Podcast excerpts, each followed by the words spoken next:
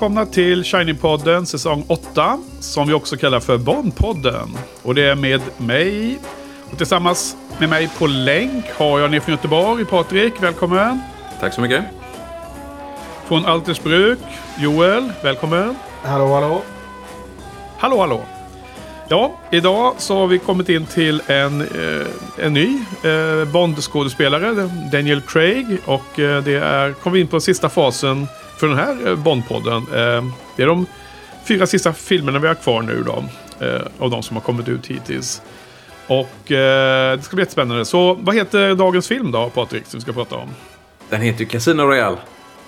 Ah, Fantastiskt. och vad hette den på, vad hette, hette den på engelska då? Casino Royale. Ja. Ja, och vi ska kasta oss in i filmens värld nu faktiskt med en gång. För jag har, jag har ingen eh, top 3 on my mind. Det har, därför det har inte varit någon What Wednesday sedan dess. Så eh, låt oss kasta oss in. Men i det här fallet så har vi då alltså en eh, byte av Bond-skådis. Och vi har dessutom ett lite längre tidshopp än vad det kan vara ibland. För, för jag tror att det är fyra år emellan 2002 till 2006 som den här kom ut. Så Patrik, kan du eh, vägleda oss igenom lite vad som hände där och varför blev det Daniel Craig eh, som fick spela Bond och så? Mm. Ehm, jag tror att... Det, så vitt jag vet så finns det väl egentligen två anledningar till varför det tog fyra år och inte två år mellan filmerna. Det ena var ju ytterligare sån här eh, bakom scenerna-grejen. Eh, Sony köpte upp MGM under den här tiden. Vilket gjorde att det sköts lite framåt. Eh, och det är ju ganska ironiskt egentligen för att om ni minns för några poddar sen så försökte ju Sony tillsammans med Kevin McClory skapa en ny eh, Oscarbollen-serie så att säga. Och så blev det stämningar och MGM vann och då vann de ju Casino Royale-rättigheten och allting sånt. Och nu då, bara något år senare, så har Sony köpt upp MGM. Det känns som att det händer väldigt konstiga grejer här inom filmbranschen. Ehm, men det är ju en stor anledning. Den andra anledningen är givetvis att, eh, eh, att de bytte Bond då. Och producenterna kände väl vid Die Another Day att eh, det börjar bli lite väl mycket science fiction över de här filmerna. Vi pratade väl lite om det också, att det blir, det, det blir bara värre och värre, liksom eskalerar. Och då kände eh, Broccolis och Wilsons då att eh, det är dags att ta ett steg tillbaka. Titta igenom de här eh, Bond-böckerna igen. De brukar ju alltid göra det om de... When in doubt, look at the Bond-books. Liksom. Det är väl ungefär så de brukar känna. Och nu har de ju rättigheterna till Casino Royale och då kände de att det är ett perfekt sätt att göra en reboot genom att använda den första Bond-boken. Eh, och gör man en reboot så kände de att eh, även om de gillade Brosnan och Brosnan ville göra filmer så, så kände de att det är dags. Det, ska vi börja så, så börjar vi om på riktigt och vi tar en ny, yngre Bond-skådis. Så då fick de leta efter det då. Så det är väl egentligen därför som det är fyra år emellan då. De tittar ju på ganska många skådisar som, som alltid då. Barbara, Barbara Broccoli var helt övertygad om att eh, när hon såg Danny Craig då är det liksom... Det är, han, det är honom vi ska ha liksom. Ja. Klassiskt eh, Ferdinand eh, manér. Eh, lite som Dana Broccoli, eh, hennes mamma då, eh, gjorde när de bytte Bond under de tidigare gångerna då. För då var det, hon, det är, kvinnan i familjen har mycket att säga till om tydligen där eh, eh, när de byter Bond-skådis. Ehm, Det låter rimligt. Ja, eh, jo precis. Ehm, men jag minns ju detta jätteväl när, när de bytte då. Och den stora, det var ju en jättestor kontrovers när de bytte Bond och han presenterades och allt det här. Eh, det, är ju, det är ju så fånigt men eh, det alla, i mitt minne i alla fall, det som alla snackade om var ju att han var blond. Ja. Det går ju inte för sig liksom. Eh, för han är ju svarthårig i, i böckerna. Eh, och jag brukar ju vara väldigt anal i det här, men jag kan säga att jag hade inga problem med Danny Craig någonsin. Eh, speciellt inte på grund av att han var blond då. Men eh, eh, vad lustigt, jag bara säger welcome to the eh, casting eh, chaos of Wheel of Time. Ah, ja, skitsamma. Ja, jag kan tänka mig. Men samtidigt, liksom, fan, en hårfärg, det går att ändra på liksom, inför en film. Liksom Ja, inte- fast det gjorde de ju inte. Men, men Nej. alltså, jag skulle ju definiera Ro- Roger Moore som blond. Ja, ehm, jag vet inte om han var det. Jag tror han var, jag, jag minns nu inte riktigt så här, men det känns som att han var lite mer mörkhårig. Sen blev han väldigt mycket gråhårig. Ja. Ehm, eller åt det hållet. Ja. Men- men jag menar, nej, jag Jag, inte. jag kommer inte heller ihåg eh, Roger Moore, det känns som han kanske hade, hade inte han mellanbrunt hår? Typ. Jo, men han är jag tycker han, inte han är jätteblond, Craig heller. Men liksom. allting som inte är väldigt eh, svart eh, definieras ju som blont i vissa lägen. Det är allting ju relativt känns det som. Ja, alltså jag hade väldigt svårt att förstå eh, hela Jo men, den här... det- jo, men grejen är att jag, jag, jag kan väl nästan tycka att Dalton och Connery är, är nästan så att man skulle typ snacka om svarthåriga snarare än, än brunhåriga. Om man nu, jag vet inte, hårklyverierna angående hårfärg liksom. Ja. Nej, det var väldigt konstigt. Jag minns den här tiden som en väldigt underlig. Jag satt där liksom, och tittade på de här eh, liksom, inläggen i forum. Och så, Vad fan pratar de om liksom? Vem fan bryr sig om Ja. hårfärgen? Ja, jag, jag hade nästan förväntat mig om Potter att du skulle vara superupprörd över det. För att du har liksom... Ja, jag ja, absolut. absolut. Men i det här fallet så var jag inte det. Eh, Nej. Nej. Men, men sen är ju den, den uppenbara grejen är ju så här, ja men färga håret på honom då om det är så jävla viktigt. ja, precis. Ja. Alltså, Ja, men- det- Ja, plus att de gjorde ju inte det till slut och det bara känns, känns ju inte något problematiskt alls. Utan nej. man, man liksom ser ju inte hans hårfärg längre när man ser hans underbart härliga svarvade kropp. Hans överkropp, hans muskler. Då är man ju hemma. Härligt ja. Det tittar man inte... Isar... Vilken, och- eh, och- vilken, eh, vilken eh, reveal av honom när han kommer upp i havet där. Mm, Alla Honey Rider. Som en liten Honey Rider där, precis. Ja. Och Halle Berry då i, i förra filmen, precis. Eh, lite sån ikonisk bild nu då. Mm. Eh, nej, men eh, så det är egentligen det med rebooten då så vill de ju byta ut alla skådisar. eh, och allting egentligen. Vill byta ut allt.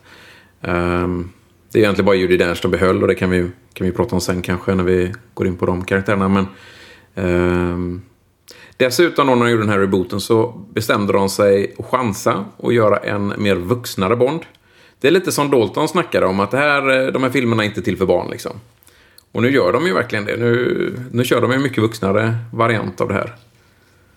Ehm, de här, eh, hans filmer är ju mer, mer hårdare, mer eh, tuffare liksom. Än men, men visst känns det väl som att det finns lite inspiration utav Born, eh, Born-filmen som kom fyra år Absolut. tidigare. Absolut, och det, det är ju faktiskt eh, det är helt rätt. Och det är också något som de har sagt officiellt, liksom, att eh, de ville gå lite mer åt, åt Bourne-hållet. Eh, och och Ja. de kände väl det att med, med Brosnan då, och dessutom att han var lite äldre nu då, eh, så kände de väl att eh, det hade passat bättre med en yngre. Och så eftersom de gör en boot, och det, filmen börjar ju med liksom innan han är dubbelnolla, så det kändes som att det är bra med en ny skådis och en yngre skådis. Ja, nej men alltså jag... Eh, det visade sig att det var ändå ett tag sedan jag sett den här filmen då, även om jag har sett den väldigt många gånger. Eh, överlägset flest av gånger av alla de fyra Daniel Craig-filmerna. Men jag, var, jag, jag hade glömt lite, jag, jag blev liksom påmind väldigt abrupt av hur... Eh, alltså även om jag skämtar om hans muskler så är det, är det allvarligt talat ganska tydligt hur eh, fysisk hans Bond är. Hur, hur tydligt det är att den är väldigt fysisk. Och, där, eh, och den, de eh, action hand-to-hand actionscener som är eh, i prologen till exempel är ju eh, och i början av filmen är ju väldigt eh, mer likt Bourne tycker jag också. Det, det, det känns tydligt och det välkomnar jag med upp, öppna armar för det är ju eh, eh, ett steg som kändes som eh, eh, bättre, bättre sent än aldrig men de kunde gärna gjort det ännu tidigare. De kunde ha börjat redan vid, vid Dalton och sen bara hållit fast vid det tycker jag. Mm. Fast vid Dalton så var det ju inte... Det var inte mode liksom, att, att göra såna här filmer. Det, det, var liksom inte, det var ju typ vid Bourne som de kom, liksom, det här sättet att, att spela. Ja, precis. Men Bond har ju... Det hade varit schysst. Jag hade älskat det. Bond, Bond kanske har varit lite som eh, David Bowie. En lång, lång sökt um, jämförelse här. Men Bowie var ju en kameleont. Som var väldigt tidig på att adaptera de, eh, de eh, hur vindarna gick liksom. I eh, både musikaliskt och andra aspekter med kläder och frisyrer och sånt. Så han, han ändrade ju sig efter vad som var tidseran ungefär. Eller var han var, befann sig både fysiskt och psykiskt i livet. Och Bond har kanske, Bond-franchise har kanske också varit en så här väldigt bra på att slå mynt av vad som funkar liksom. 60-tal, 70, 80. Jo, men eh, det har vi egentligen pratat lite om, om att om man försöker vara... Eh, att manusen försöker hålla current events och, och just att eh, eh, de försöker vara... Det var lite mer komedi under, under den tiden, var mycket actionkomedier och sen... Eh, mer sån här Die Hard action då när Timothy Dalton kom in. Och, så du har helt rätt. Jag är helt med på det. Absolut. Ja. Och sen är det, det har ju ändå hållit på i, i liksom 50 år här. Och, och, och liksom då, då, det är bra att man anpassar sig liksom. Mm. Annars hade det inte funkat. Absolut. Eh, vi hade gärna sett att de har tagit ett första steg också då. Men, men mm. som sagt, nu, nu har... Eh, jag menar, när, när kom egentligen eh, de här Bourne-filmerna? Var det alltså precis efter millennieskiftet de kom, eller? Den första kom 2002. Ja, precis. Jag tror det var just ja. fyra år innan här. Eh, och, och 2002, det var ju då som Die Another Day kom då. Och, ehm, så det här är ju filmen... Det här är ju Bond-filmen efter Bourne, så att säga. Ja, just det. Så att, ja. Eh, sen kommer tvåan och trean typ 03 och 04 eller något sånt där. Ganska mm. kvickt. Skulle jag vet att den har kommit ut mitt under eh, inspelningen på Diner Day eller någonting sånt. Men de kände väl att det, de behövde något nytt där. Så det är fantastiskt. Det är så ja, eh, så det var härligt. Och, eh, men innan vi börjar gå in och dissekera filmen eller börja med vad vi tycker och så. Ska vi ta en mission brief då? då? Så nu lottar jag här mellan er två. Ni har båda för, för, förberett noggrant en mission brief. Och Lotta säger ja men det blev Patriks tur den här gången. Vilken tur. Tänka sig. Um, mm. eh, som sagt, det är en reboot på Bond-serien. Så den börjar eh, genom att visa hur eh, James Bond fick sin dubbelnoll-status då med de två morden han gjorde. Um, och um, sen går den vidare till hans så säga, första uppdrag som dubbelnollar. Och det handlar om att ta in en, en bombman som anlitas av terrorister för förhör. Uppdraget går väl inte jättebra. Um, och han skickas på semester. Och trots det så, så fortsätter han undersökningen och de leder till den här Le Chiffre. Uh, terroristernas egna bankman. Eh, och i hans framfart för att eh, leta reda på allt det här så förlorar Lechif mycket pengar. Och eh, Lechifs sätt att få tillbaka de här pengarna då, för det är ju inte hans pengar, det är ju alla de här terroristernas pengar då, är att försöka vinna tillbaka allting på ett parti poker med väldigt höga insatser. Och MI6 skickar Bond, eftersom han är deras bästa pokerspelare, skickas till det här kasinot för att försöka se till att Lechif inte vinner. Eh, och tanken är väl då att eh, då är Le i fara och då kan de ta in honom för då, då kommer han liksom eh, börja prata med MI6 då om, om sina terroristförbindelser. Eh, Så det är därför de vill att han ska förlora. Ja, eh, okej okay då. Men eh, var ska vi börja Joel? Vad tycker du om filmen? Eh, överlag om man säger så. Lite intro här till. Ja, Eh, jag, har all, jag, jag har aldrig riktigt varit ett superstort fan. Och jag gick in nu med, med den insikten att jag inte har varit det heller. Så att jag bara liksom skulle bara ta in filmen. Lite som du körde på Diana, nej på... Jo, Diana of the Day. Alltså att vara mer så här eh, nollställd liksom. Eh, och den, eh, den höjer sig väl lite grann. Men jag har ju, jag har ju stor issue med Craig. det kommer jag inte ifrån. Faktiskt. För att jag tycker fortfarande att han är så otroligt poserande och... Blond. Ja. och så ser han väldigt svag ut. Faktiskt, hårfärgen stör mig inte. Men, men äh, jag har, alltså det, det, det, känns, det känns så fel också. För det, det känns som att jag går in, alltså ska, ska jag gå in och liksom äh, kritisera så blir det väldigt mycket som har med utseende att göra. Vilket inte, inte kanske känns superrelevant liksom. Äh, men jag har väldigt svårt med med hur han liksom putar med munnen. Av någon jävla anledning. För jag tycker det ser ja, ut så, jag, som jag, en pose jag, eh, liksom. Jag, jag, jag, jag förstår Joel och det, det är liksom... Um, om, man, om man bara kritiserar utseende så, så uh, ses ju det negativt. Det är ju inte så speciellt djuplodande. Men jag kan absolut å andra sidan förstå.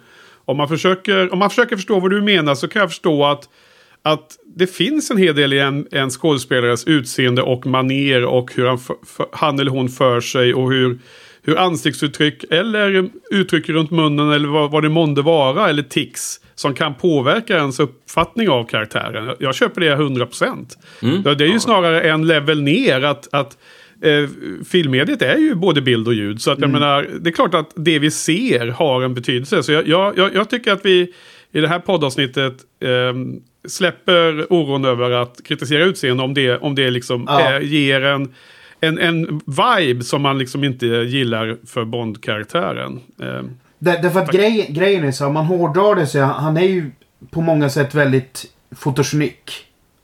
Men det, för mig blir många av scenerna där han bara står i bild känns liksom som en stillbildsplåtning, typ. För att det Han, liksom, poserar, han kan posera rätt mycket, ja. det kan jag Ja. hålla med.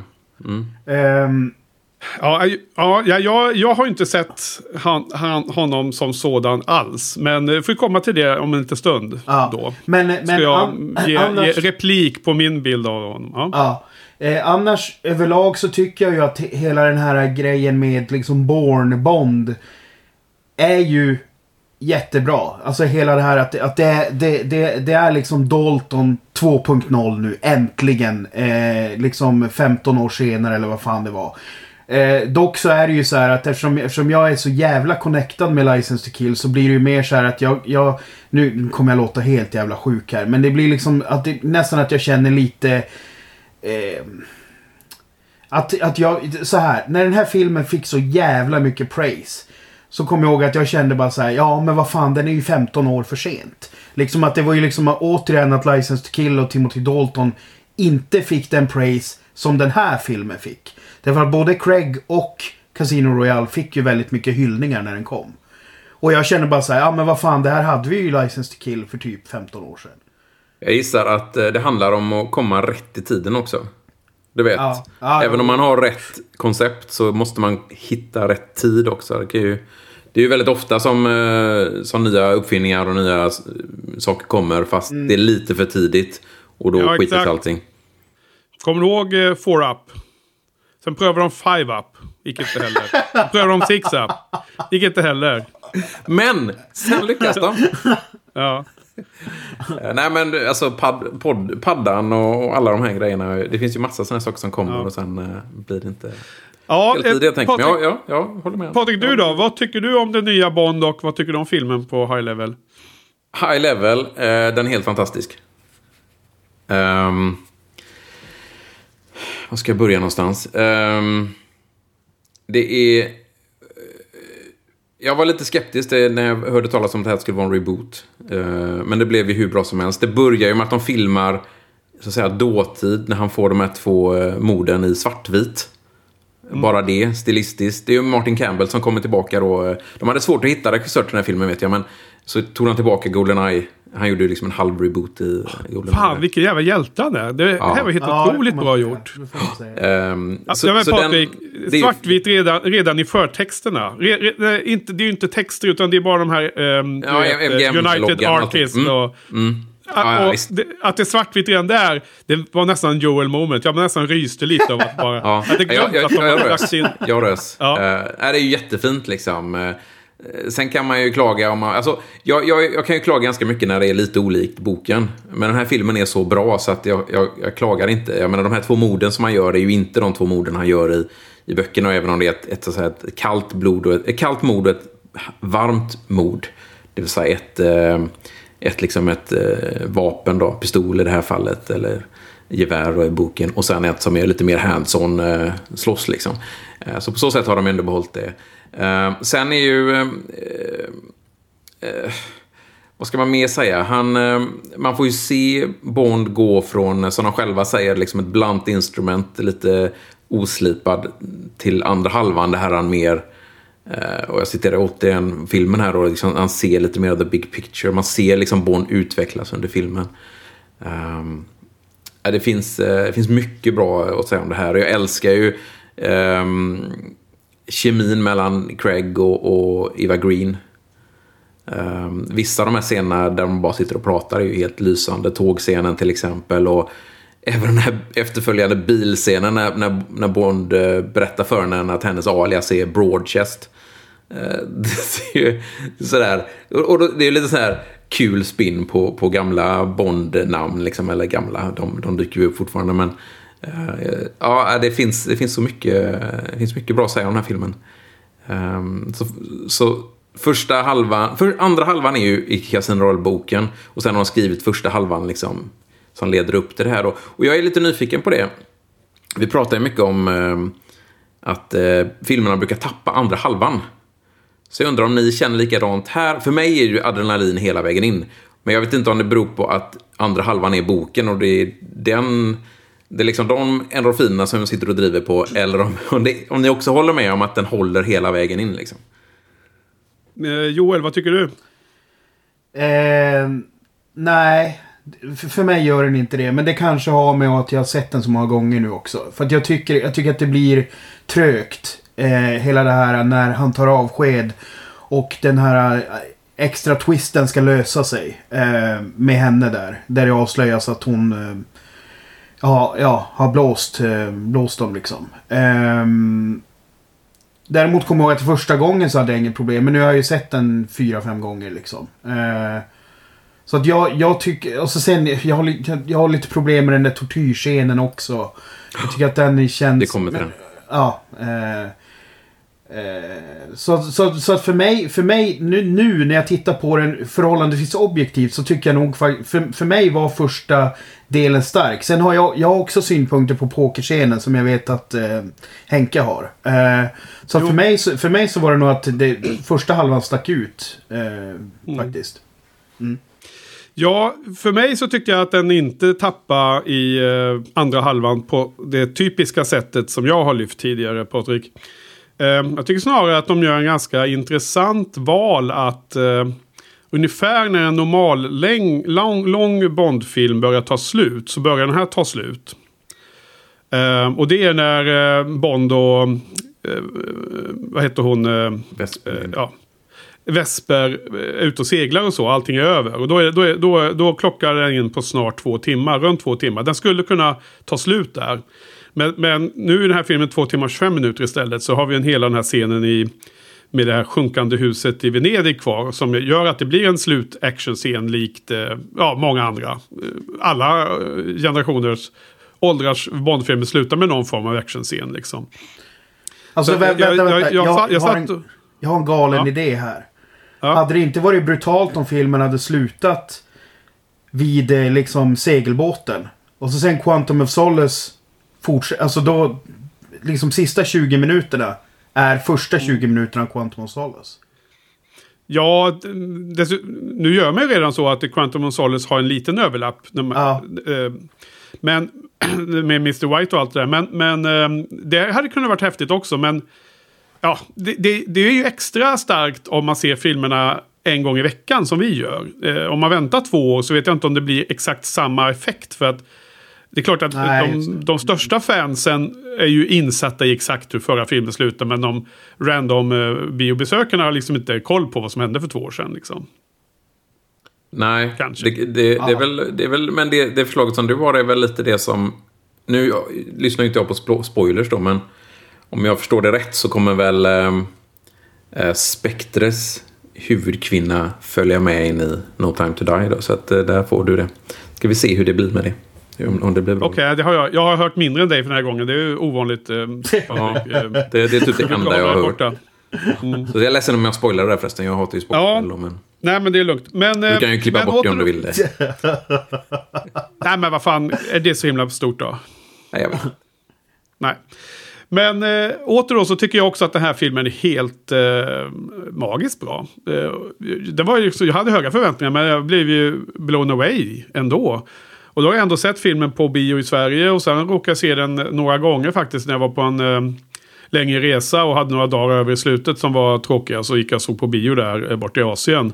Och såg den här om och om igen. Eh, och eh, jag blev ja, otroligt eh, förtjust i, i eh, filmupplevelsen den här gången jag såg den igår kväll. Det var liksom aldrig någon tvekan om att eh, börja titta, titta på mobilen eller eh, sitta och surfa. Det var aldrig någon, någon trötthetsperiod så här, efter 75 minuter som det brukar vara.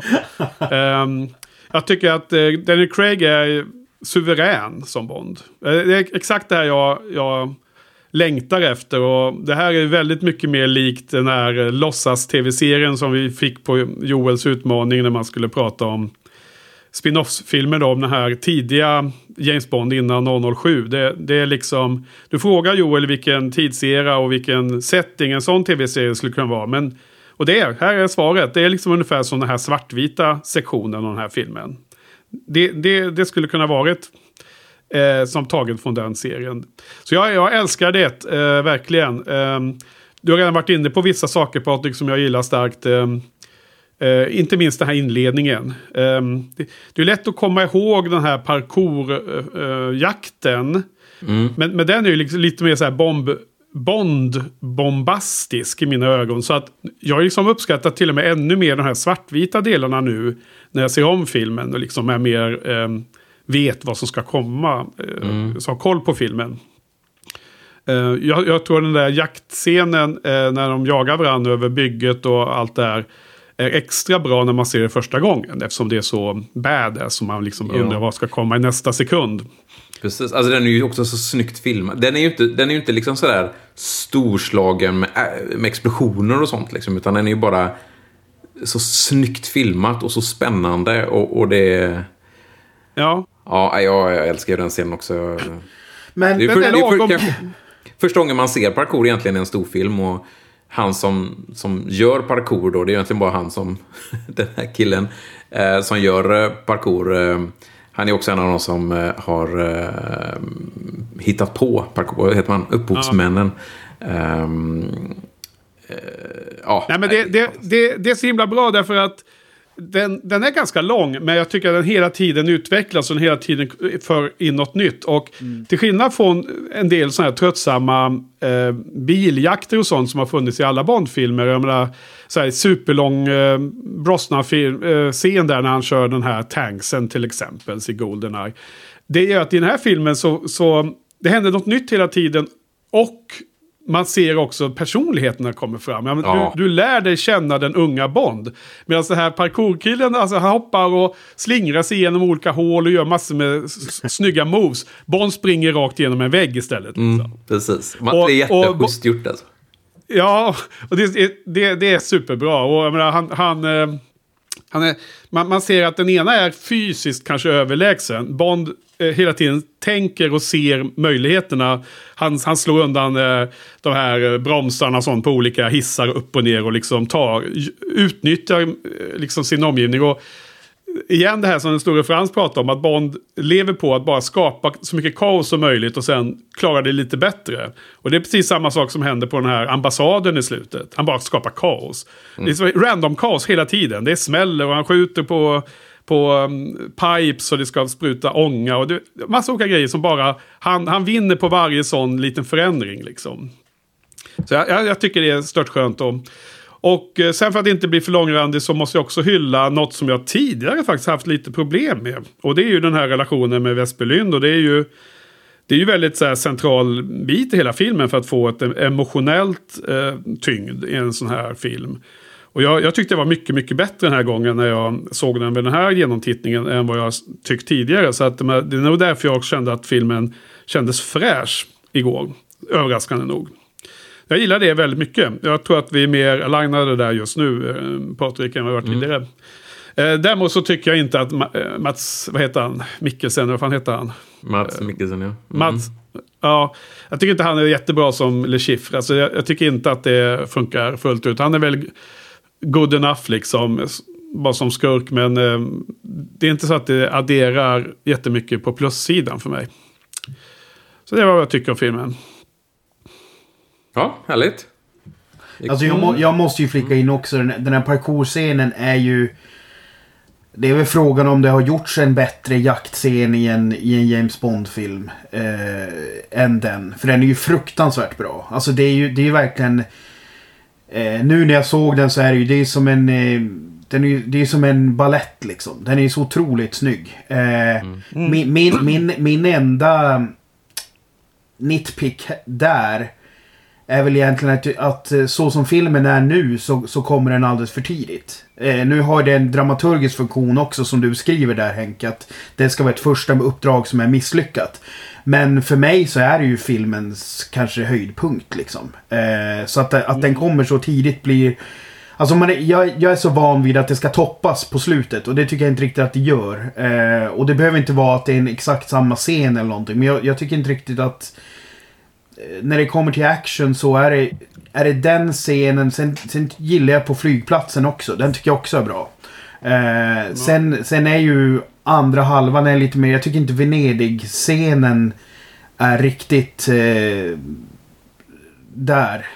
Faktiskt. Men eh, Joel, det är väl eh, actioninnehållet är ju inte alls i topp i Venedig-scenen. Men det är väl bara, bara för att det är ju den action som sker där är ju den emotionella resan. Jo, det är jo, det som är absolut. Men, precis, men det, det jag menar är att för, för mig blev upplevelsen lite grann, det är kanske därför jag tycker att andra halvan inte var lika bra, var att jag ändå på något sätt Eh, första halvan känns som action och andra halvan känns som drama kanske. Alltså det är, ja. det är inte riktigt... Men det är ju inte, det är ju, du har nog helt rätt där. Eh, det är ju mer drama på andra halvan. Ja. Eh, och det är ju det som är boken, så att säga. Jag kan hålla med om att den här första scenen med parkour är ju antagligen den bästa actionscenen. Eh, helt klart den här filmen och kanske någonsin. Mm. Eh, och det blir ju att då blir det ju sämre. Det blir inte lika bra, alltså det är inte dåligt på något sätt. Eh, men samtidigt så betyder ju detta att du kommer in i filmen, du blir liksom mm. upphetsad direkt. Liksom. Så att det, det är också en, en, bra funktion. Så att säga. Ja.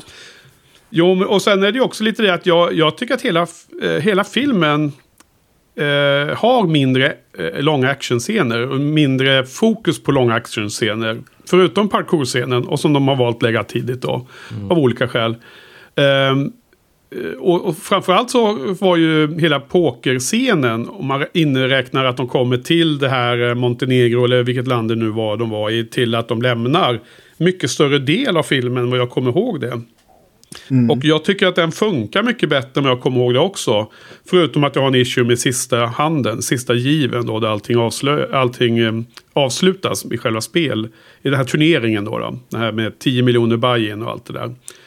Eh, men vi kan komma till detaljerna. För att jag vill eh, bara så att jämförelsen med Born tycker jag kommer in här på det sättet att Born-filmerna har korta men intensiva actionscener. Mycket mer än vad klassiska Bond-filmer har. Där har de ett, ett antal långa action set pieces. Mm. Och jag uppskattar mm. actionfilmer där man har kort och intensivt. Och drama i form av sådana här scener likt när de sitter på tåget eller när de åker en bil och så. När, när det liksom har en annan balans där. Så att det gör att den här filmen hamnar mycket mer i min sweet spot på det sättet. Mm.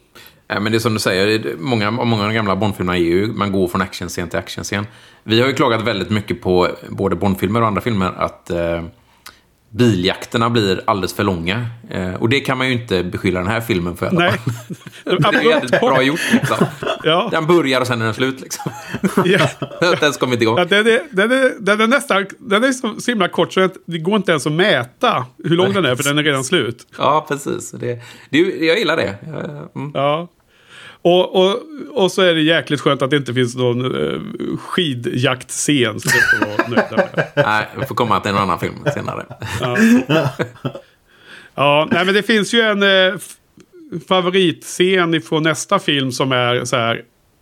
Typ exempel, exemplet på jättekort action men oerhört högt våldsinnehåll. Och det, jag gillar den uh, riktningen de har gått här idag. Men det får vi prata om i Quantum of Solace. Mm, mm.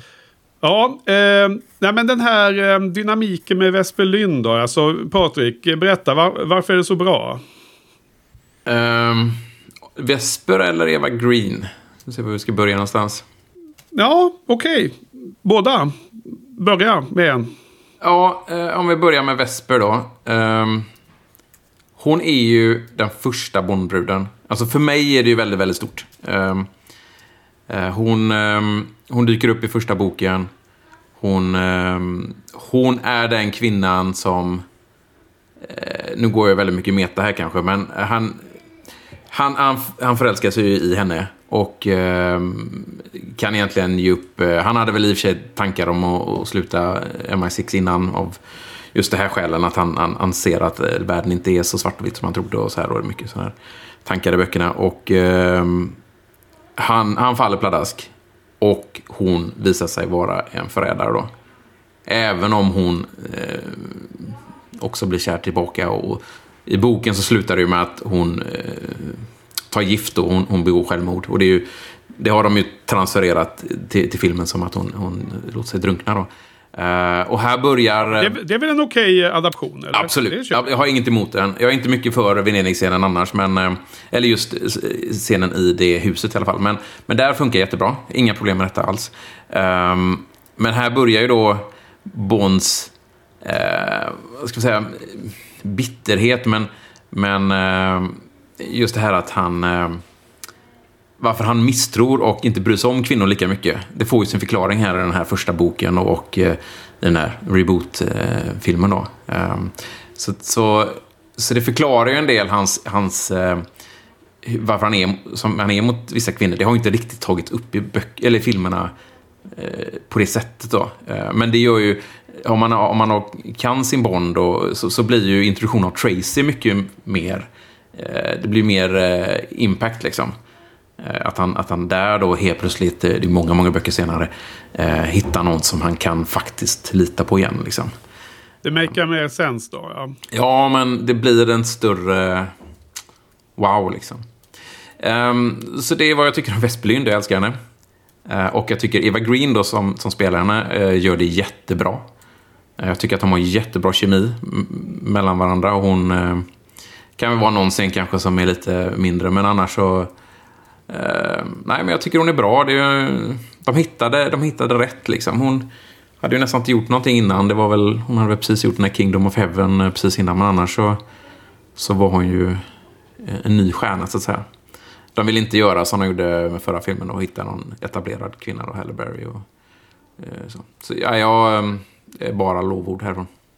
Mm. Du då Joel?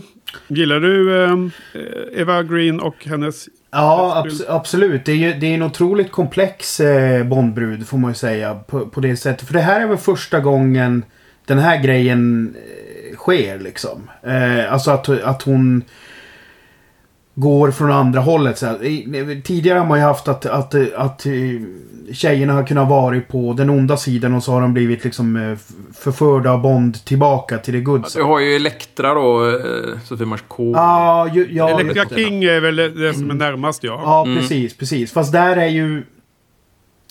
Hon, ja, precis. Det beror, beror på hur man hon, kategoriserar. hon lurar ju Bond hela vägen. Jo, jo, precis, precis. Men, men där finns ju ändå Christmas Jones. Hon, hon, går inte, hon blir ju inte god sen, Elektra då. Nej. Vesper nej. blir ju ändå...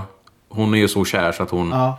försöker göra rätt i slutet då. Ja, precis. Eh, Det gör ju Nej, men- Elektra.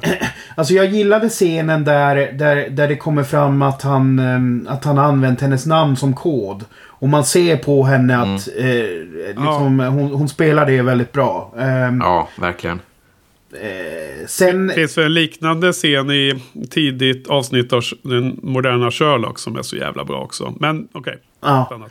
Men, men sen, sen jag, jag har lite... mm, Eh, har lite problem med relationen i det. Eller så här. Jag, jag, jag gillar som fan hur, hur, hur, hur man... Det, det har jag inte tänkt på tidigare när jag sett den här filmen. Men jag gillar som fan hur, det, hur de försöker visa det här att, att Bond från början är liksom en oslipad diamant som inte är så erfaren och hela det där. Med parkourscenen och när han, när han gör det här jävla kaoset på Bahamas och, och de får ringa M mitt i natten. Alltså hon känns ju som en rektor typ som så här, vad fan, hur har han fått tag i mina uppgifter och liksom den där grejen. Eh, till, till att han ska liksom bli, eh, ja, en bättre agent liksom. Eh, så att på, på slutet så känner jag väl att han, eh, och, och hela det här med att, med att han blir bittrare på slutet. Men jag kände att hans han, han spelar ändå slut, um, slutscenen så pass pondusaktigt. Så där, där satt jag nästan och önskade att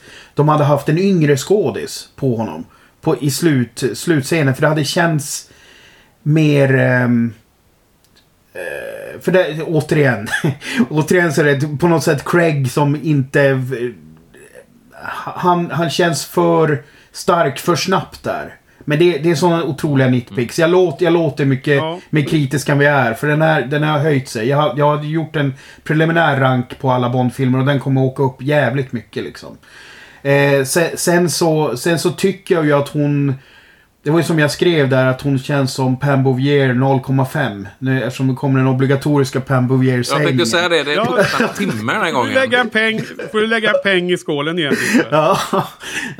Nej men för att det, det är så här, de, de liknar varandra fysiskt ganska mycket. Det var liksom bara, jag saknade bara liksom att hon skulle ha haft den här hyllningsfrisyren, den här kortklippta liksom. Att, hon- att hon kanske hade gjort, gjort den här grejen med att hon börjar långhårig, sen när hon kommer ner där och kysser honom vid pokerbordet, att hon var kortklippt då. Det hade varit liksom så grym jävla Ja. hyllning. Nej, nej, nej. Skulle det vara, vara, vara sån så här eh, som i Star Wars, att det är någon sån här spöke, någon force eh, eh, ghost, eh, där, där Pam Bouvier sitter ovanför axeln och säger Go to him, go to him, kiss him, eller vadå? Eller gör något Ja, annat det gjorde- badass. ja, det var Joel ja, ja, nej, nej, men alltså hon, hon, hon är ju... Alltså, sen, gill, sen gillar jag också det här, för det, det är så, som du sa där Patrik, att jag, jag minns inte att man har sett henne i supermycket innan. Och jag tycker att det finns någonting i att... Eh, att man inte har en Halle Berry eller Terry... fan hette hon nu? Lewis and Clark-tjejen där. Som, som Terry sticker ut. Precis. Utan att man har det här... Alltså att det mer är liksom en, eh, en som man inte har sett supermycket liksom. Och blir, blir utdragen från det. Det tycker jag funkar väldigt bra. Ja.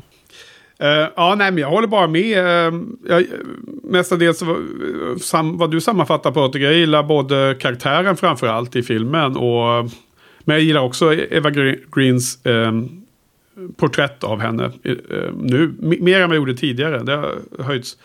Och jag, jag, jag tycker att scenen på tåget är ju excellent. Och definierar mycket av filmen. Och även sista scenerna i Venedighuset som jag, jag har inget större problem med actionscenen där. Det verkar som ni båda inte var så nöjd med den. Men jag menar, ibland kan det kännas som att jag nästan bara zonar ut när det är action. Så det måste till något, något mer utöver det vanliga.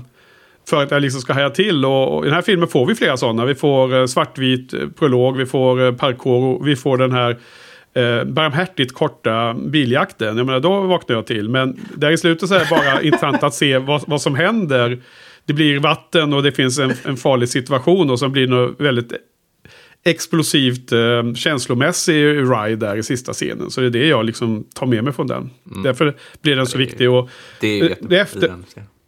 Ja, och fasen tala om att man liksom får en, en djupare förståelse för Bond. Alltså trots att Bond-franchisen är inte liksom någon slags deep drama där man kan prata om vilka fantastiskt djupa perso alltså, eh, personlighetsbeskrivningar och sånt. Liksom. Det är, det är yta och, och snygga miljöer och snygga människor som gör coola grejer. Men här tycker jag att den helt plötsligt liksom känns lite i magen och hjärtat liksom, på ett annorlunda sätt. Mm. Så att, eh, och sen så tycker jag också att den följs upp med den eh, dialogen per telefon mellan Bond och M när, när han sitter på segelbåten efteråt och Bond belyser, förlåt, M belyser för Bond vad Vesper gjorde och varför det blev som det blev i andra, film, andra halvan av filmen. Och det är ytterligare ett, en pusselbit i liksom byggandet av den Bond-karaktär som vi får se i alla gamla filmer. Jag tycker jag deras eh, delar där liksom att eh, Ja, han hade liksom inte ens sett eh, vad som hade hänt där. Så han, det var många lärdomar han fick göra i den här filmen. När vi är på den scenen så måste jag ändå bara nämna, jag vet inte, det, ni, ni kanske kände att det, det var en liten konstig kommentar han säger när han säger det, the bitch is dead. Eh, det känns kanske lite Ja, annan var, ton var, man, man blev lite... Man ryckte till lite, ja. Ja, för det är, ju, det är ju den sista meningen i boken Casino Royale. The bitch is dead now. Så det är ju som Bond-bok fantast så satt man ju bara och jublade när, det, när han säger det liksom. Och bara, åh, de får in det också liksom. Det är så mycket från Casino Royale som de har fått in här. Och det, även det fick de in just det är sista, sista meningen i hela boken. Ehm, Men, Ja, men jag kan förstå det känns lite annan tonalitet. Jag, jag förstår, förstår att du eh, säger så um, om, om man prioriterar att få med eh, exakta lines i en bok. Jag, Alltså, det, är ju, det, är fan, jag- det, det är ju fanservice. Alltså, det, det, Ja, utan tvekan, men- Självklart. Jag hade, en, jag hade en spaning på detta för att det, exakt den här frågan kom ju upp i den senaste eh, What eh, Wednesday när de pratade om förändringar mot bokvärlden. Och då var det någon som frågade han showrunner, kommer ni använda dialog från böckerna? Och då var ju svaret nej i princip. Ja, Alltså, vi, och, och det är ju vi inga- kommer ju- starta, han, han svarar med, vi kommer starta om all dialog, men vi kommer använda vissa ikoniska lines från böckerna när det passar in. Så, Och jag tycker att det är det perfektaste svaret. Mm. Ja, det är faktiskt bara när de, när de passar in. Och jag, jag, jag hörde att du själv faktiskt sa att du tyckte det var underbart som en fanservice, men att du förstår att det kan ta en lite ur ur känslan för att man blir lite så här, jaha, oj då, det var ju, var ju konstigt uttryckt liksom, the bitch is dead. Mm, Jo. Så att då är frågan, var det då ett rätt val på rätt plats och sådana ställen? Ja, är helt med det där. Jag, jag känner väl att de kunde kanske gjort det på ett annat sätt, men eh, just som du säger med, med Wheel of Time där, att, att behålla vissa ikoniska eh, dialoger eller monologer. Då. Alltså Eh, och det- sayings liksom, Ja, du vet. och det är precis det de har liksom gjort här då. Men, men jag, jag, jag känner själv att, att det är lite, lite, lite väl hårt eh, jämfört med resten av eh, den dialogen. Och, Ja, så. fast Så det, det hamrar ju in bitterhetsspiken väldigt Mm. Absolut. tydligt. Eh, så Och det är jag- precis det som, som är tanken då. Ehm, För det, Ja, det, och i boken det är ju- också förstås. mm, självklart. För det är ju det är också så att eh, det är ju det som är det, det briljanta med upplägget i den här filmen. Att, att man sätter karaktären så jävla tydligt. För att det, vi har sett 24, eller vad det är, 20 filmer innan. Eh, och vi får veta så otroligt mycket i den här filmen som vi inte... Eh, ja, alltså mycket i de andra filmerna som förklaras här. Eh, så, att, så att det blir liksom en minikomprimering. Det är som att de bara... Man får nästan känslan att de har känt sig, okej. Nu ska vi göra en riktig reboot. För det, det har jag märkt när jag har gjort lite research. Att, att de andra, när det har varit nya Bondskådespelare. Det verkar inte riktigt klassas som reboots på samma sätt som just den här gången. Men jag, jag, kan, jag personligen kan ju tycka att de är ju också åt reboot-hållet. Men så, att, så att här är det nästan så att de vill få, få in allt i den första filmen så att man bara kan liksom ta det vidare i de andra filmerna. Så då, därför så kan jag köpa Ja, den men, men, men ska vi komma in på det ämnet då? För att det här ska ju klassas som en reboot och jag menar, nu har han inte träffat Tracy ännu och så vidare. Den är Ja. Craigs Bond har inte träffat henne. Men den, den, den tredje viktigaste karaktären som jag upplever det, eh, väldigt karaktärsdriven åskådare då, det är ju inte Le Chiffre och så vidare, eller den underbara Mattis, utan det är ju M då givetvis. Mm. Och det är också en hantering runt eh, hennes karaktär runt den här rebooten. Ehm, och Joel, du, hade du, du tittat lite på den? Ja, absolut, Ehm, absolut. Så, så frågan är, är det verkligen samma M som Judi Dench spelar i, i Brosnans filmer? Eller är det här en ny version av M? Nej, det, det, så, så, så som jag har fattat det så är det en ganska förankrad teori att det är två helt... Alltså att hon, hon spelar två varianter av M som inte är samma karaktär. Så att då, då finns det då the, eh, the Classic Continuity som då har med eh, Pierce Brosnan-filmen att göra. Och så finns det The Craig Continuity som är bara kopplat till Craig-filmerna. Och The Classic eh, Continuity med eh, Brosnan då, då, då har ju alltså M precis... Då, då är den M- M-karaktären har precis tillträtt. Så att där är den stora grejen att det är liksom en kvinna på posten. Eh, och hon är, hon, är, hon är mycket så här verkar vara struktur och siffror är skitviktigt för henne. Och liksom hon är liksom en eh, kall, Ja, man, ska kallare följa, man analytiker. ska följa processen liksom. Ja, man, man ska precis. inte men tänka The Number Queen utanför. som hon döptes till. Exakt. Där. Precis. Det Medan här, så... kontrasten mot Bond då, som bara liksom jobbar på, med kaos och inte jobbar enligt reglerna. Liksom. Ja.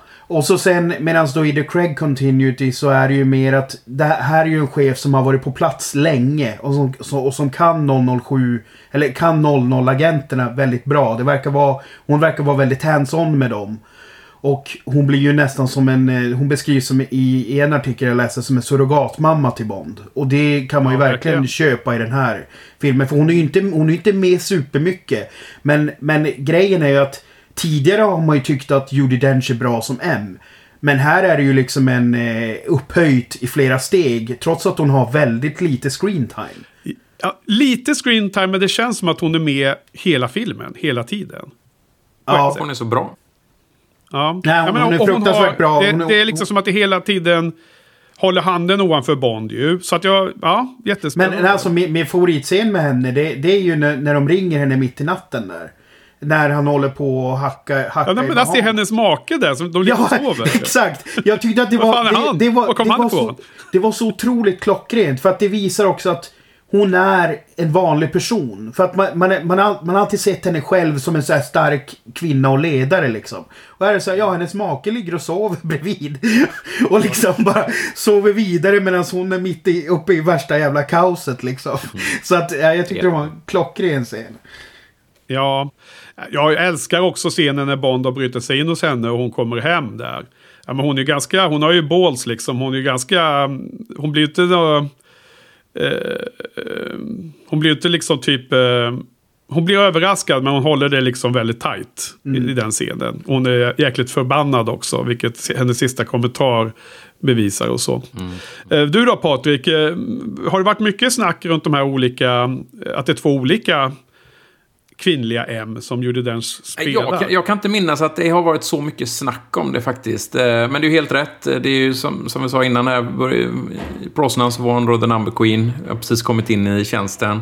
I den här eh, upptappningen, eh, rebooten, så är hon då en, en gammal MI6. Hon har jobbat i Hongkong, får man reda på i andra filmer. Och, ja, hon ja, har jobbat så var hon ju liksom. i Israel också. I, jobbade med i, i tv-serien, hon jobbar i Israel då. var, Min var hon i Israel i tv-serien? ja, okay, ja. ja. bra. Men det var ett av hennes andra Jag har inte hunnit komma till det avsnittet i din, i din eh, tv-serie där.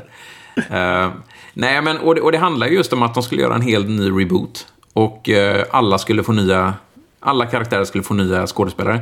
Och när de kom till M så var det ju ungefär så, ja, vem kan vi ta som gör det här bättre än Judi Dench? Och, och svaret var ganska uppenbart, nej, det går inte. Nej. Folk får bara köpa att... Uh, Ja, det råkar vara samma skådespelare som gör den här rollen. Ja. Men, men det var inte, det var inte tydligt för mig då. Nej, det har inte, faktum är att, att jag har inte tänkt jättemycket på detta förrän Joel drog upp det. Eh, men nu när jag tänker på det så är det ju självklart. Eh, nu var det ju ett par år sedan jag såg det här också. Men, och så var det ett par år mellan eh, de här två filmerna, Die Another Day och så. Men, så det är väldigt bra. Det är ingenting som jag har jättetänkt på innan. Jättebra mm. spotting, Joel.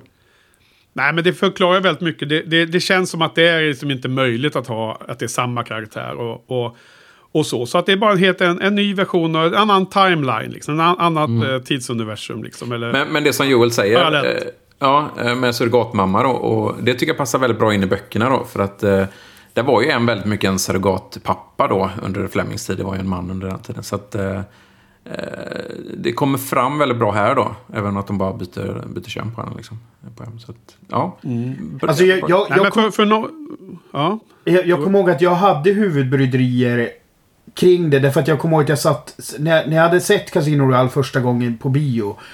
Och så satt jag och försökte lägga pusslet själv. Ja men hur fan går det här ihop liksom? Eh, när, när jag försökte tänka som en... Eh, Ja, alltså analytiskt på det, vilket jag gjorde ganska mycket med, när det gäller film då. Men, men sen så kom jag ganska snabbt till insikten att ja men skitsamma. Det, det är ju, hon är ju så pass bra så att jag förstår ju liksom varför. Alltså det hade ju inte bara...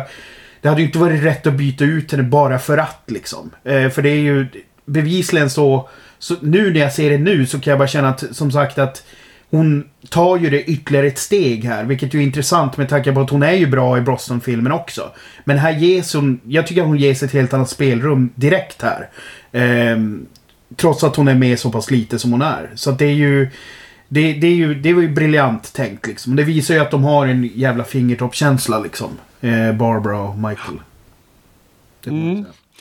Ja, verkligen. Ja, um...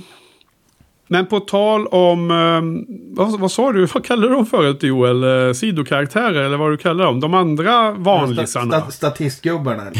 Statisterna, Q och Moneypenny då? Nej, va, men va, nej, det var inte... Jag syftade ju på de där två som du alltid tar upp. De här... Ja, så Tanner och ja, Robinson eller vad de heter. Viktiga karaktärer. ja. ja.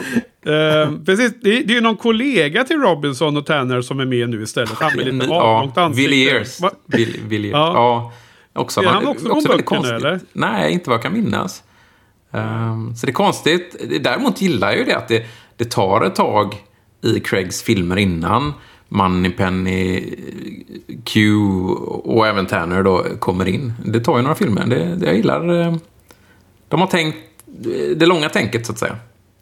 Behöver inte Exakt, in det är lite allt. De trycker mer, in så mycket ändå i den här filmen så att Ja. Och, och, och, de är ju inte med i, i boken, så att det, det, blir liksom klockrent. För att i boken så är han ju inte i London, han är ju i, ja, i Frankrike, utspelar sig i Casino Royale då, men de har flyttat till, till ja, om det nu är Montenegro tror jag då. Um, så, så jag, alltså, det passar in liksom, att de inte är med de här. Jag kommer ihåg att det var många som saknade framförallt Q då, uh, när den här filmen kom. Jag, jag gillar det. Tonat ner ja, Jag håller helt med. Och är Q med först i Skyfall, eller hur fan är det? Ja, jag tror det är Skyfall som han dyker mm. upp första gången. Ja. Precis. Ja, nej men jag, jag, jag gillar också bara, bara känslan av att de har en längre plan. En längre Alltså en idé, en plan framåt är ju väldigt, väldigt tillfredsställande. Och sen, så, sen så är det ju tyvärr lite upp och ner också med de här filmerna. Ehm, eh, vi får ju prata om det i kommande filmer då. Men, men det, eh, vi får se. Eh, ja, ja. Ja, okej. Okay. Nej, jag håller med er och jag tycker att eh, jag kan leva med att inte Q var med. Eller Moneypenny heller för den delen. Och, och, jag kände inte att jag satt och tänkte på det så mycket. Sen kan jag till fullo förstå att det i fanbasen så var det säkert mycket snack om. Nej men alltså det, det, det, må, det måste man också ge filmen. För att det... Jag kommer ihåg att när jag såg den på bio så var det bara okej, okay, det här var en, liksom en jävligt solid historia. Det är först när jag kom ut från bion efteråt och jag pratade med min dåvarande sambo. Ja men... Det var ju ingen Q och ingen Moneypenny. Och det var liksom såhär, ja men skitsamma, det behövdes ju inte här. Liksom. Nej, eh, precis. Om man, Nej, det, om man inte tänker på det under filmen så är det ju faktiskt inget stort problem. Utan då är det bara sånt man man liksom skapar ett problem i efterhand. Liksom. Mm. Ja, men det är svårare också när man är mitt i, om, om vi hade varit liksom mitt i Moore och eh, ah, ja, en av hans filmer mm. bara tagit bort dem. Men nu är det, är det en film där Q inte med dem. Men, men liksom bara ta bort dem så här, då blir det också mm. väldigt konstigt. Och, och så, så att, här, här är perfekta ja. tillfället att, att introducera dem långsamt. Liksom. Just det. Okej. Okay. Um, ehm, vi har ju ändå Eh, lite fler karaktärer att, prata om. Jag skulle höra vad ni tycker om eh, Le Chiffre. Eh, Joel, vad tycker du om eh, karaktären och skådisen? Ja, alltså... Eh, han... ja, det, det, det, kanske är det här som blir... Det, det är därför det här blir sån jävla overload. Alltså det... Det, det slog mig nu precis. Han är ju, han är ju för mig, han är, han är ju lite som Craig. Han är ju också en otroligt poserande skådespelare. Eh, så det ska bli intressant att se de kommande Craig-filmerna när man inte har två, två putläppar utan man har en liksom. nej men...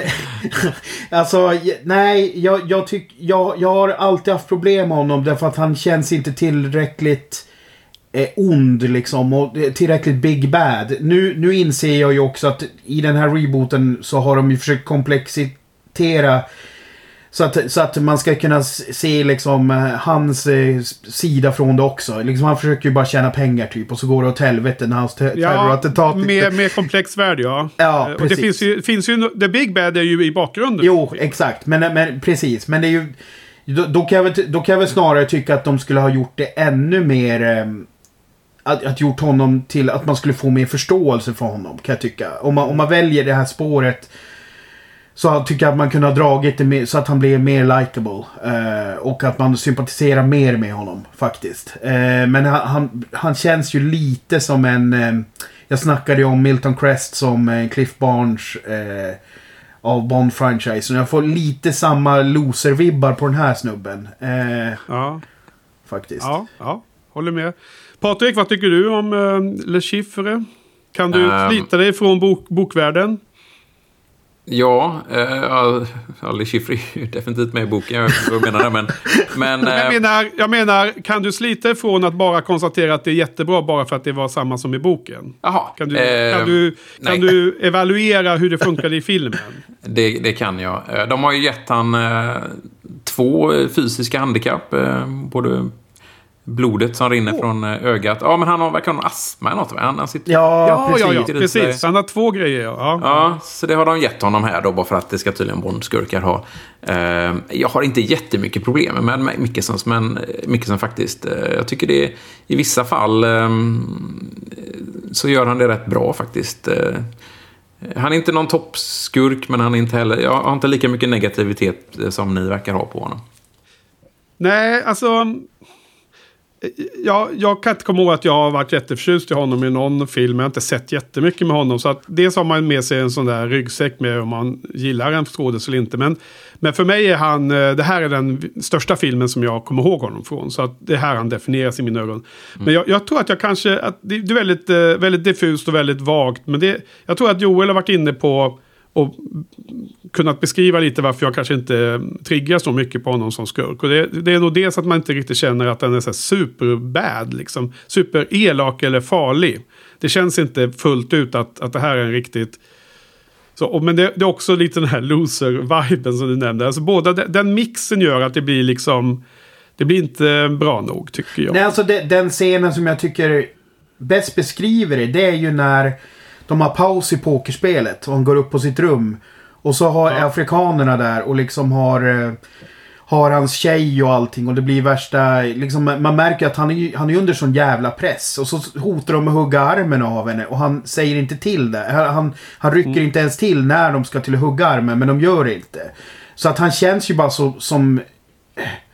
Liksom... Um, det är liksom många drag där som, som inte är så sympatiska men som inte på ett villain-sätt heller. Utan det känns mer lite Nej. spineless bara. Mm. Ja, exakt. Och, och jag måste säga att det finns ju en dansk skådis till då. Han spelar ju Mr. Ja, White, vad han nu precis. heter. Och han är den, mycket bättre. Den, den ja. skurken tycker jag känns mycket bättre som skurk i en film. Det, alltså, det, där, liksom det där är ju fr fruktansvärt bra skådis också. Det finns en dansk film som heter Bänken. Den ska du bara se. Okay. Ja, okay. jag gillar... Jag, har inte sett, jag tror inte jag har sett honom i något annat. Så jag, det tar jag emot. Vad heter han? Kri, vad heter han? Christiansen eller sånt där? Eller? Nej, kanske. Jag har inte, jag har inte uh, något internet här. Jesper. Eller jag har inte datorn på. Jesper ja, Jesper Christensen. Ja. Mm. Jo, för jag, jag, tycker att det är liksom en skurk som känns hotfull. Det är en skurk som man blir nyfiken på. Och det är en skurk som man ser för lite av. Ja. Som är fortfarande want more, liksom. Ja. Så att det är tur att jättebra. Vi och, och det är ju också tur att man känner så. Med tanke på att han eh, dyker upp i två filmer till. Um, mm. Sen kanske han inte hade dykt upp så mycket om, om man inte hade fått den känslan i och för sig. Att de har, de har anpassat mm. sig då efter vad, vad var populärt då. Men, um, Mm. Ja, men det, det, då får man, ja, men man får ju också hoppas att de kanske hade någon... Eh, ja, men de, de har ju visat fingertoppskänsla på andra beslut. Så man får ju hoppas att de, att de gjorde det beslutet innan det bara var en, en bra feedback. Liksom. Ja, precis. Alltså Quantum tror jag att de hade tankar redan om. Men han dyker även upp i en, en film till. Mm. Så att, jag, ja, jag, jag gillar honom det, det, det, bevisas ju av slutscenen så har de ju det, de tankarna. Mm. Det, ja, det är orimligt. Alltså, alltså det, det, det som är grejen här. Det, jag, jag skulle nog säga att de Alltså jag, jag kommer ihåg att när, när jag satt och såg... Eh, såg Casino Royale. Och han blir skjuten i slutet. Då blev jag så här, fan också! För att han, han, han har ju så mycket potential.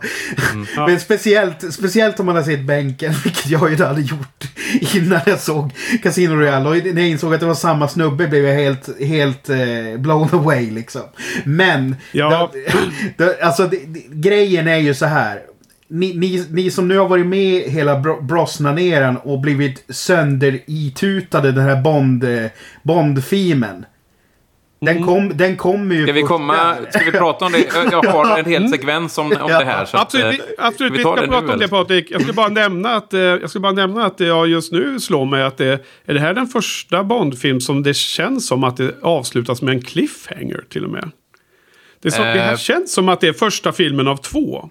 I och med sista Ja, precis. Jag skulle vilja säga att även... Um, um, Uh, vad heter ja, On Her Majesty's Secret, Secret Service då också ja. är en cliffhanger. Eh. Precis. Men det är väl egentligen där. Det är väl de, tror jag, som man mm. kan känna så. Okej, okay, det var bara en spaning. Vad, vad mm. säger vi om musiken? Och jag håller helt med Joel, det du sa ju först, att Bond Theme, the original, det gamla, ja. kommer ju perfekt och väldigt eh, i slutet. Så det är perfekt. Exakt. Men vad säger vi om musiken generellt sett, Patrik? Ja, men det är just det att eh, Bond är ju inte Bond i den här filmen. Utan han, han mejslas ju till den Bond som vi känner till. Och det är ju först mot slutet som han blir det. Så att eh, under hela filmen så... När man kommer till de här Bond moments, han, han vinner på kasinot liksom. Han eh, sätter på sig en, en, eh, en smoking liksom och såna här grejer. Då, då får man jag vet inte om ni tänkte på det, men han, David Arnold är det som gör musiken till det. Han, han tar vissa toner och gör om dem lite grann så att det hintas Bond-temat. Ja, just det. Så man, man, känner att man blir lite läskad där, men han kommer inte hela vägen. Det börjar byggas Precis. någonting. Det börjar byggas någonting och sen då eh, sista scenen när han även introducerar sig som Bond, James Bond. Då kommer, då kommer riktiga Bond-temat och det blir som en, Ja. Som en orgasm. Liksom, att det man bara... Det blir, Där det kom det liksom. Joel moment helt enkelt. Ja, det var, det var fantastiskt var det. Ehm, Ja, Men vad de gör istället då är ju att de tar eh, titelmusiken eh, som David Arnold skrev ihop med eh, Chris Cornell. Eh, den är ju med ganska mycket under Bonds framfart och så. ja. Och används jättebra och jag tycker även Vesper har en jättefin slinga som följer henne genom hela filmen. Jag vet inte om ni tänkte på det, men hon har ju en väldigt eh, jättefin, finstämd eh, liten slinga som följer henne.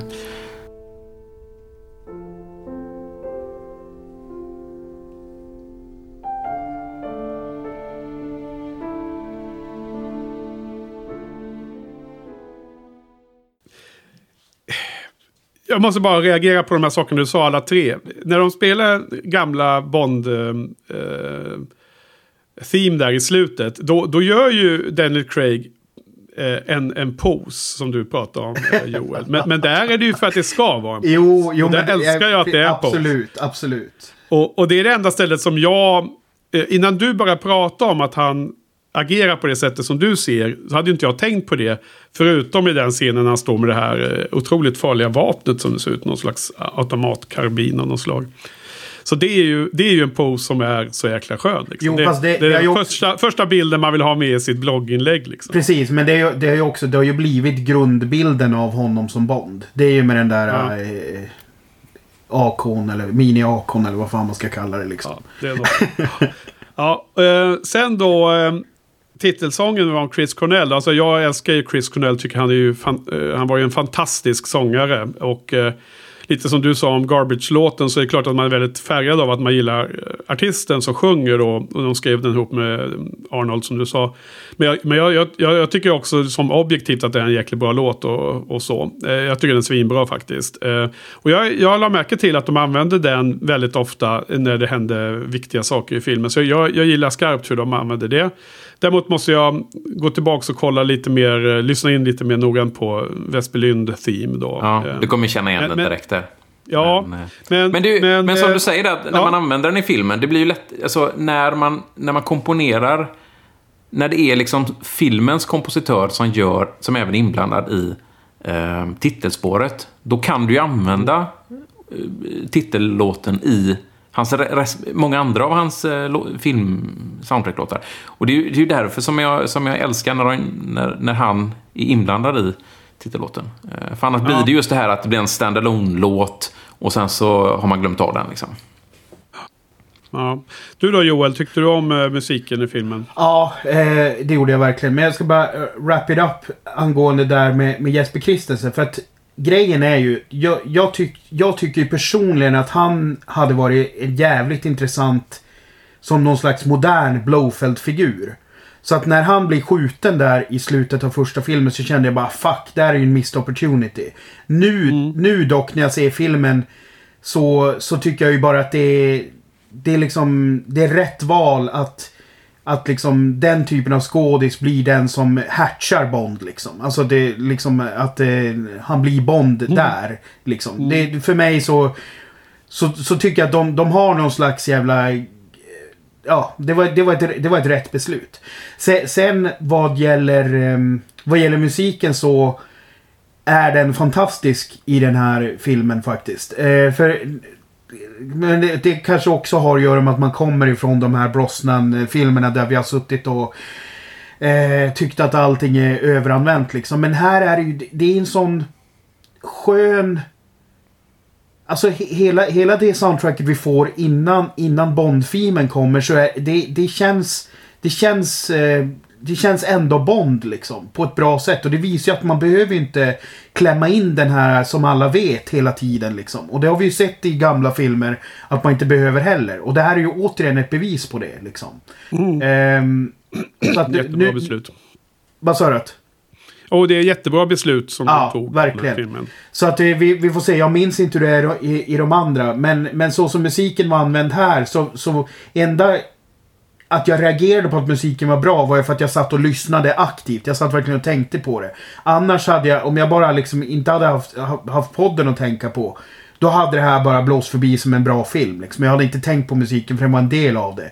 Medan i många fall av Brosnan-filmerna så blir det ju så jävla påtagligt att man rycks ur det liksom. För att det, den, den här Bondängan kommer in liksom var mm. Samma sak med Daltons filmer. Det är ju båda de två ja, skådespelarna som hade jättemycket. Det pratar vi om nästan varenda film där vet jag. Mm. Ja. Men, men eh, jag vet inte om man ska ha förväntningen att det blir likadant i de kommande Nej, det, det är filmerna. Eftersom men, det är men, precis som, som Patrik beskrev att det är ju här han blir Bond i slutet på den här filmen. Så i de kommande filmerna är han ju redan Bond. Jo, då, har man, då, får, de, då får de använda den så att säga. Ja, men ja. jag kan, jag kan ändå, personligen så kan jag ju hoppas, eller ha en förhoppning att de väljer ut två, tre ögonblick. där, man får den. Liksom att det inte blir det här. Äh. Absolut. Jo, men jag, jag, köper den äh, att man ska använda den med måtta för att då får man mycket större effekt. Ja, det är ju givet. Precis. Men jag tycker att det, att det hade en del, det, precis det du beskrev Patrik, eh, att det hade en del i berättelsen, i karaktärsbyggandet, mm. i hela eh, låren runt Bond är ju fantastiskt eh, tänkt. Bra gjort av dem. Men, men hur är det innan i filmen? Då presenterar han sig på då säger han bara James Bond eller? Är det... Nej, han säger aldrig James Bond ens. Han säger jo, Bond till... några gånger. ah, okej. Okay. Men till hotellreceptionen säger han väl James Bond? Va? Nej, jag tror inte. Ja, han säger väl bara Bond va? Men ah, okej. Okay, okay. ja. Ja. Vilket också är sådär eh, sloppy agent. Eh, liksom blunt instrument. Bara, nej men vad fan, han vet ju det. Vi bara kör på här liksom. Ja, men, och, medan... och det, Patrik. Mm. Det finns ju också, de gör precis samma sak med hans val av drinkar.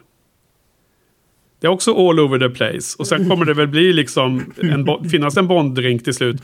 Som han ja, sa senare då. Det är ju det är precis det är den här boken, filmen, som han, som han gör sin signature drink liksom. Eh, ja. Uh, och den kommer ju också in i, kommer ju också från boken. Uh, där han sitter och, och komponerar den här. Och det är ju, precis, det är ju taget också från, från boken då. Exakt. Han säger ju exakt hur han vill ha sin drink med eh, gin och vodka och sen kinalinnet då. Och sen med den här med twist of eh, lemon. Eller ja, mm. citron, ja, citronskalet där då. Uh, och det är ju precis, det är ju hans drink och det är den drinken som han använder sen i resten av ja, böckerna och filmerna. Och även om man inte i filmerna går in så noga i hur den ser ut. Då. Och precis som i boken så vill han döpa den här drinken till Vesper. Eh, ja.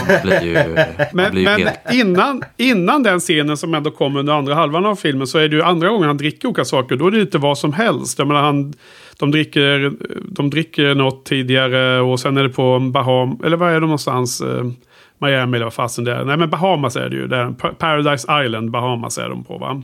Ja, fast det är ju, det ska väl vara Afrika i filmen tror jag. Uh, nej, okej, okay, du tänker när han åker till... Uh, till, den här, um, till honom där. Mm. Han är Västindien. Eh, ja, precis. Då, och, då, och träffar, då har, tar han ju någon an, något helt annan drink någon gång. Ja, precis. Så, så. Men det har han ju även gjort i alla andra filmer. Han har ju tagit, ja. eh, var väl mojito i uh, Day of the Day och lite sånt. Så att han, han brukar dricka det, men han, han, han kan dricka annat också. Han är inte exklusiv. Jo, men i, ibland så är det, finns det liksom, det känns som att här är ett uh, dry martini shaken not stirred moment. Och sen så mm. ibland fyller de den förväntningen och ibland går de tvärt emot. Och jag kände att det fanns lägen där det en, en mer eh, vanlig Bondfilm, eller en gammal Bondfilm ska jag kalla det. Mm. Då hade mm. det varit en Dry Martini där. Det var det jag kände lite. Jo, men det, det kan nog vara så. Och så, så när du beskrev hur de hade jobbat med musikteamet för att bygga upp mot att Bond blir Bond. Så tänkte jag i analogi här nu under, mitt under poddningen att det var kanske något liknande tänk runt val av drinkarna då. då att det ledde ja, upp till att han absolut. definierar sin drink.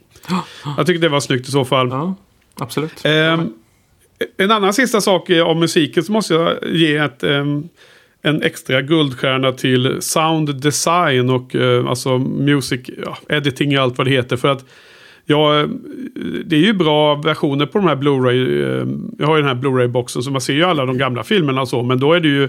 Då utgår de ju från ett gammalt ljudspår som då är liksom i, i bästa fall tvåkanaligt känns det som. I värsta fall mono. Men här var det verkligen häftigt med den här surround-ljudet in i filmrummet. Mm. Alltså med mm, ljudeffekt, ju- ljudeffekter både i musik och i den övriga ljuddesignen och själva ljuden från filmen. Liksom. Så att det var riktigt nice. Det, det, det var första gången jag märkte till det som att det kändes som en riktigt modern film på det sättet. Då. Nu hade gjort det. Ja. Mm. Ja. Härligt. Ja. Ja, Eh, några mer karaktärer vi ska ta upp kanske? ja Har du föreslå. några? Eh, föreslå? Ja, alltså jag, jag går ju alltid tillbaka till Felix Leiter.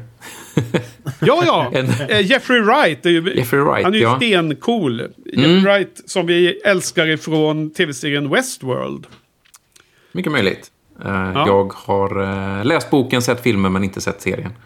Faktiskt eh, valde att inte Åh, göra det. har du inte sett tv-serien? Nej, jag har inte sett tv-serien.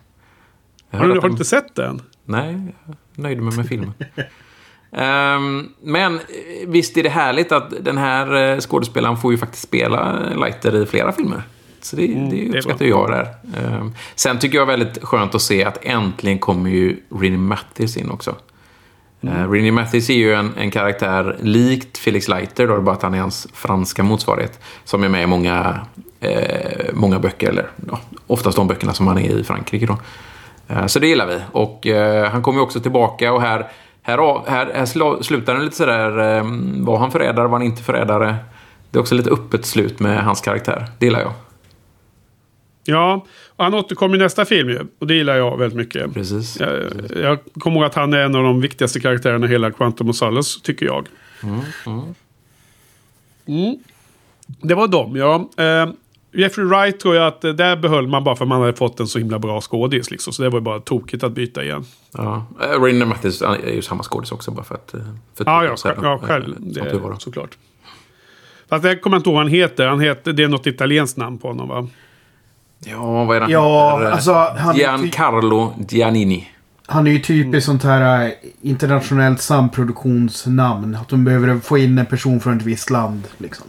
Ja. För att få in pengar från... eh, ja, Ja. så kan det vara. Ja, Han är bra. Han är bra så fan tycker jag. Ja, och, ja. eh, han är också en så här lite mer... Eh, han känns som en liten eh, storebror till Bond ungefär. Liksom, I de här scenerna. Fast... Ja, jag vet inte. Det, det, det är en, en grej som jag reagerade på nu. Det var, det var ju det här när han ska förklara pokern för uh, Vesper. Eh, Ja. och, och det är så För, tydligt. för publiken menar. Ja, det är så tydligt att det är för publiken liksom. Och jag vet inte, jag, jag önskar bara att de hade kunnat gjort det där på något annat sätt. För det, det blev lite så här, äh, tala in i... Men det är, väldigt, är, är det inte svårt att göra det, eller? Jo, För jag- det, det, är alltså det, det... Eller hur tänker du då? Alltså Svårt, poker, poker överlag eller? Nej, att förklara för... För vi kanske kan bara säga några ord om det sen, men jag såg ju om um, Casino Royale från 1967. Ja. Och då, då är det ju då är det Baccarat då, precis som det är i Ja. boken. Och det är också en sån scen där, där någon ska förklara liksom hur Baccarat funkar. Och, Ja. eller om det var i tv-serien kanske det var, det finns ju, eller tv-avsnittet där. Så det ska liksom förklaras väldigt tydligt eh, hur, hur det här funkar. Alltså, alltså Ja, men alltså så det måste Joel, göras liksom. Jo, det måste försökas göras. Men det, vad är det som är problemet med poker på film då, Joel? nej men eh, alltså jag såg Grounders för några dagar sedan. Om ni har sett den briljanta filmen. Den är bra. Den är, Den är fruktansvärt bra. Jag såg, den, såg den med mina föräldrar. Den är ju mycket bättre än Mississippi Grind. Det är det jag hävdar hela tiden. Jo, Mississippi Grind är ju inte en renodlad pokerfilm på samma sätt. Det är en Nej. lo- Nej, men du- loserfilm. ja, ja. men den har Ja, pokerinslag. Ja. Ja. Men eh, nej, men eh, alltså så här. Eh, grejen är att det, det, som, det som stack ut också var ju att han... Ehm, eh, mycket, mycket av det som han berättar för Vesper är ju inte re, renodlade regler. Utan det är så här, nu är det 24 miljoner i potten. Alltså så att vi ska känna någonting liksom. Och det blev, det blev bara tuggigt på något sätt. Sen, sen är ju poker är ju svårt att skildra på film. Det är därför jag tog upp Rounders. Därför att den är ju en av de som lyckas förmedla spänningen och nerven i det på ett, på ett bra sätt utan att, det, att de behöver liksom eh, i övertext tala om vad som händer. Så att jag, jag har ingen direkt lösning på, på det. Eh, liksom hur, ehm, hur de skulle ha kunnat gjort det annorlunda. Det, det stack bara ut för mig. Och jag, jag förstår i ett sånt här mainstream-sammanhang som den här filmen är i. Så vill man ju bara vara säker att publiken hänger med. Så att det inte blir att de sitter och gissar eller inte fattar när det, när det ska vara spännande och så vidare. Ehm, Ja. Så, och, ja. Men jag tycker de misslyckas med det i den här filmen. Och jag tycker att eh, spänningen blir mindre än vad den skulle ha kunnat varit i en slags perfekt eh, film. Eh, om man har gjort en scenen ännu bättre så hade det kunnat varit en riktig spänning över pokerspelet. Men jag tycker att de lyckas inte riktigt. Alltså, trots sin effort där Joel, med, Ja. med en sån här eh, exposition, liksom, pu- publiken ska få veta någonting. Och därför så ska Matti se plötsligt berätta för Vesper Lynd varför nu Ja, hon, hon var tydligen helt oinsatt i poker då. liksom. Eh, Trots att det går lite mot hennes karaktär om hon nu ska vara en matematiker eller en Ja, just det. accountant liksom. Eh, ifrån eh, MI6 så skulle hon kanske ha viss koll på poker kan man tycka. Hur, hur gör Eh, jag hade ju... Varför ska Nej, en men liksom- ekonomimänniska kunna poker? Ja. Jag är nyfiken. Ja, ja men matemat... Då, ja, kopplingen är att om man är matematiskt lagd och så, så är man också... Eh, för, har man förståelse för sannolikhetsteori, statistik och sådana saker. Men då är, liksom är ekonomer det? Jag tänker ingenjörer är ju matematiker och statistiker, men är Ja, ekonomer det? De kan väl vara plus Vi, och vi minus? ingenjörer kanske är ännu mer åt det hållet. För att- Ekonomer kan ju vara vi- plus och minus. Vi, ja, exakt. exakt. Vi, vi, vi får klappa oss på axeln och, och tycka att det är kanske ingenjörer i så fall. Men det stämmer. Ekonomer kanske bara kan öppna Excel och sen... Får vi ju skit för det här på... Nej, ja, nu får men, vi, men vi skojar bara lite nu. Men Ja. alltså allvarligt då så... Jag, jag, jag tycker också det känns supersvårt att få till den riktiga spänningen då. Men jag tycker att de har valt ett väldigt bra spel för att kunna ha stä- spänning. Men sen så har de ju lagt upp det så, så att alla, får, alla fyra får en bra hand i sista given. Och det är därför det blir så höga, hög budgivning. Men det, det som är min beef där Joel, som jag mässade om igår, om den här pokerscenen, det är ju att när folk börjar gå all in, då kan man inte vinna mer än vad, vad man själv bettar. Och om man räknar på det hur mycket de olika bettar. Den ena bettar 6 miljoner all in. Nästa bettar 5 miljoner all in. Sen bettar Le Chiffre all in. Oklart hur mycket han hade. Och sen bettar Bond 40,5 miljoner all in. Så säger Mattis att nu ligger det 115 miljoner i, i potten. Det betyder att, att Le Chiffre hade mest. Det kan man bara göra plus och minus. Det klarar vem som helst. Om ekonomer. Le Chiffre hade mest så kan, kunde han inte åka ut på den. Han. Ja, just det. Därför han, han, han riskerar bara lika mycket som motståndarna har, har satsat. Så att, han, att, att det var som Bond vann den handen, fine. Han fick en straight flush, spader, eh, vad var det, 4 till 8 eller något sånt där va. Men, men han kunde inte göra Le Chiffre bankrutt på den handen. För då måste, det är bara när den som har mest pengar kvar gör, går all in mot alla andra som går all in som, som alla bara wipas ut. Fast Sa de hur mycket de andra hade? Jag, jag kanske... Det gjorde de kanske. Ja, jag kommer ihåg det som de här siffrorna som jag nämnde alldeles nyss när jag rabblade. Fem, Ja, fast, sex. det, fast jag, jag, jag har för mig att när det gällde Bond och Le Chiffre, då har jag för mig att det bara var chips-stacksen. Och då tyckte jag att det såg ut som att Bond hade mer. Jag kommer inte ihåg. Ja, det är möjligt att det har blivit någon form av missuppfattning. Jag, jag, la märk, alltså jag satt och kollade de här siffrorna, vad de Ja. sa. Men det är möjligt att det finns något som jag har missat i sekvensen här. Men du har säkert rätt, Hen- Henrik. Jag tror du har säkert rätt. Men Samtidigt tycker jag att det är så otroligt konstigt att inte filmteamet ser till att man bara kollar med någon, barn, med, vad säger, med någon eh, pokerexpert och ser till att det blir rätt. Liksom. Alltså, Men- som trivia för det kan jag säga att Michael G. Wilson är ju den som satte upp hela pokerspelet. För han är ju då en, en, en eh, poker addict som man själv säger. Liksom. Eh, Så han är ju tydligen väldigt skarp med det. Det är därför också jag blir väldigt förvånad det du säger. Men det känns Ja. spontant som att du faktiskt har rätt alltså. Eh, Att, Nej, för att- för jag, för något jag jag- tänkt på. Det är inte någonting jag tänkte första gången jag såg filmen. Men när jag sett om den så har jag också suttit och tänkt på just den där grejen. Fast jag har inte orkat räkna och sådär då. Men jag bara- jag bara Nej, accepterat det. Men, För min åsikt är att antagligen har filmen rätt. Men så som jag såg filmen igår när jag försökte hålla var observant på de summor som, eh, eh, vad heter han, spelföraren, han som skötte spelet. Han sa ju all in och så många miljoner de, de bettade. De, de sköt fram hela sin stack, de här två, bi, de andra två spelarna. Sen kom det till Le Chiffre som gick all in.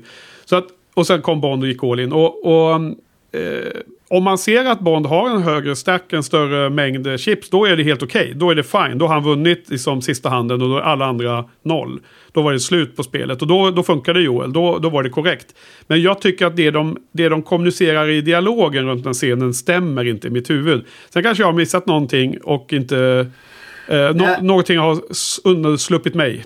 Ja. Hoppas att det är så. Ja, alltså jag, jag tolkar scenen lite grann att när, när han kommer tillbaka efter att ha blivit förgiftad. Eh, så är det liksom att han blir superfokuserad. Så att det blir ju liksom tidsklipp där sen när han sitter med en massa chips. Och jag får mig att när de Så kör... är det. Så är det. Nej, Men när det, de kör- det, det fattade jag också. Ja, jo precis. Men grejen är att De, den blåa marken, den, den stora blåa rektangulära var ju typ en miljon. Och jag för mig att han hade, Bond hade, jag för mig att han hade fler sådana än Le Chiffre. Ja, men, men alltså... Eh, de, var ju inte, de la inte ner någon, någon tid Nej, på att reda ut vad, vad de olika färgerna och olika storlekarna hade. Det är klart en stor chip är mer än en liten, men Ja. det har massa olika färger och massa Jo, olika jo, fast- stora. Så, att, Ja, så jag, det- jag tror att, att den, in, jo, men Joel, den infon de ger publiken för att man ska kunna hänga med och känna spänningen, det är ju att det finns i dialogen olika siffror som nämns. Och de tycker jag inte stämmer överens. Sen kanske vi kan se att hans eh, stack ser högre ut än mm, absolut. Chiffre, och då är det okej ändå då. Jo, absolut. Det är, det är inte briljant, eh, det är inte briljant eh, pokerskildring. Alltså jag, jag, jag har nog med, jag har nog egentligen... Eh, ja, jag skulle behöva se om scenen för att se. Men jag har för mig att de inte sa siffror på samma sätt på Bond eller siffror. Men, men när det gäller, vad heter det? Mm, det här med att alla går med på en sån konstig flopp. Det hade jag nog mer. Men det är ju det är så här... Det är, ju inte, det är ju inte en renodlad pokerfilm. Så att jag köper att man... Att de vill lösa det att alla försvinner på samma hand. Det för, kanske, Nej, precis. Ja, men men, det är ju det- en, eh, dramaturgiskt. ja. är det, ju. det är ju som Ja. sagt det är ingen Ja. pokerfilm. Det är ju för att det ska Exakt. bli drama. Liksom, alla kan vinna som, Ja, som du säger. Henrik. Och, Ja, eh, så är det, kan ju. bli något fel i eh, klippningen bara. Det är därför det ser- det ser Ja. konstigt ut. Jag vet inte. Nej, men jag, jag tror att det lyckligtvis är så faktiskt att man inte bettar några runder där i mitten just för att de har inte jättestarka händer. Och Mm. Bond börjar ju med en väldigt svag hand. Han börjar med den överlägset svagaste handen. Eh, det är ju Le, Le Chiffre och han som sitter som tvåa, en stor eh, svart kille som har S och ett eh, sidokort som har de sta- starkaste händerna i början och så vidare. Så att om någon skulle varit aggressiv tidigt skulle det varit dem då, men de har ju också lite för svag hand. Så att jag, jag tror att, att det är hyfsat bra eh, pokerlogik faktiskt. Bättre än vad jag kommer ihåg det. Men, men den här gången störde jag mig på att de här siffrorna de nämner, nämner verkar inte stämma istället. Så ja, Nej, det är nej, det stämmer säkert.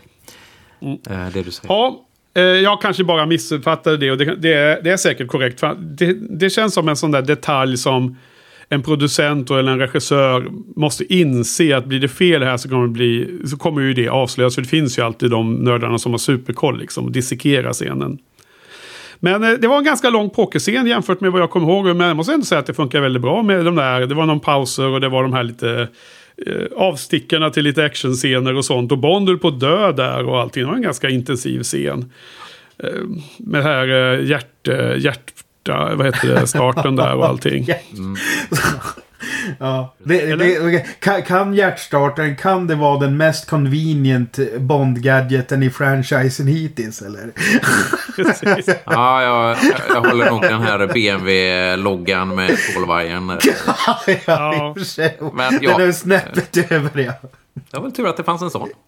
Ja, det var lite convenient, men jag tycker ändå att den introduceras ganska väl. Och att Jo, jo, jo alltså det, det, det är ju skönt det där att han liksom bara öppnar handskfacket och så kommer den ut liksom. Så att det, det är så här, det är gjort i förbifarten på ett snyggt sätt. Man får den inte nedkörd i halsen som när Q presenterar en sån där grej i alla fall. Nej. Så- Men, men det är väl rätt skönt. Jag tycker det är för- för nästan första gången som man ser att han har liksom ett eh, första hjälpen-kit. Eh, med Ja. olika motmed, motgifter och ja, Ja. hjärtstartare och allting sånt. Istället för att han har en, eh, ja, en exploderande penna eller liksom något, något sånt. Eh, Det, det Ja, men en, som någon tidig film när han, när han fastnar i en grotta inne i en ö. Han har en device som han kan peka upp genom ett hål i taket i grottan och, och dirigera helikoptern som söker efter honom. Vilken film det nu än är.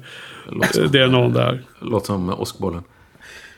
Men i alla fall, ehm, jag, jag tycker också att det är ganska bra att han har det här eh, kittet. Därför att det är liksom som att han följer en, ehm, en beskriven, en processbeskrivning. Just det. Han kopplar upp sig mot London, han kör in den där jäveln i magen. Som han sen har plåster resten av filmen faktiskt på, på magen, vilket är ganska bra. Han, han har ju liksom, de kan ju mäta alla hans eh, Är det inte handleden han drar in det? Är det inte handleden han drar in det? Han, han kör in någonting i magen också. Han. Och sen ja. så tar han olika sprutor och allting. Mm, mm, mm.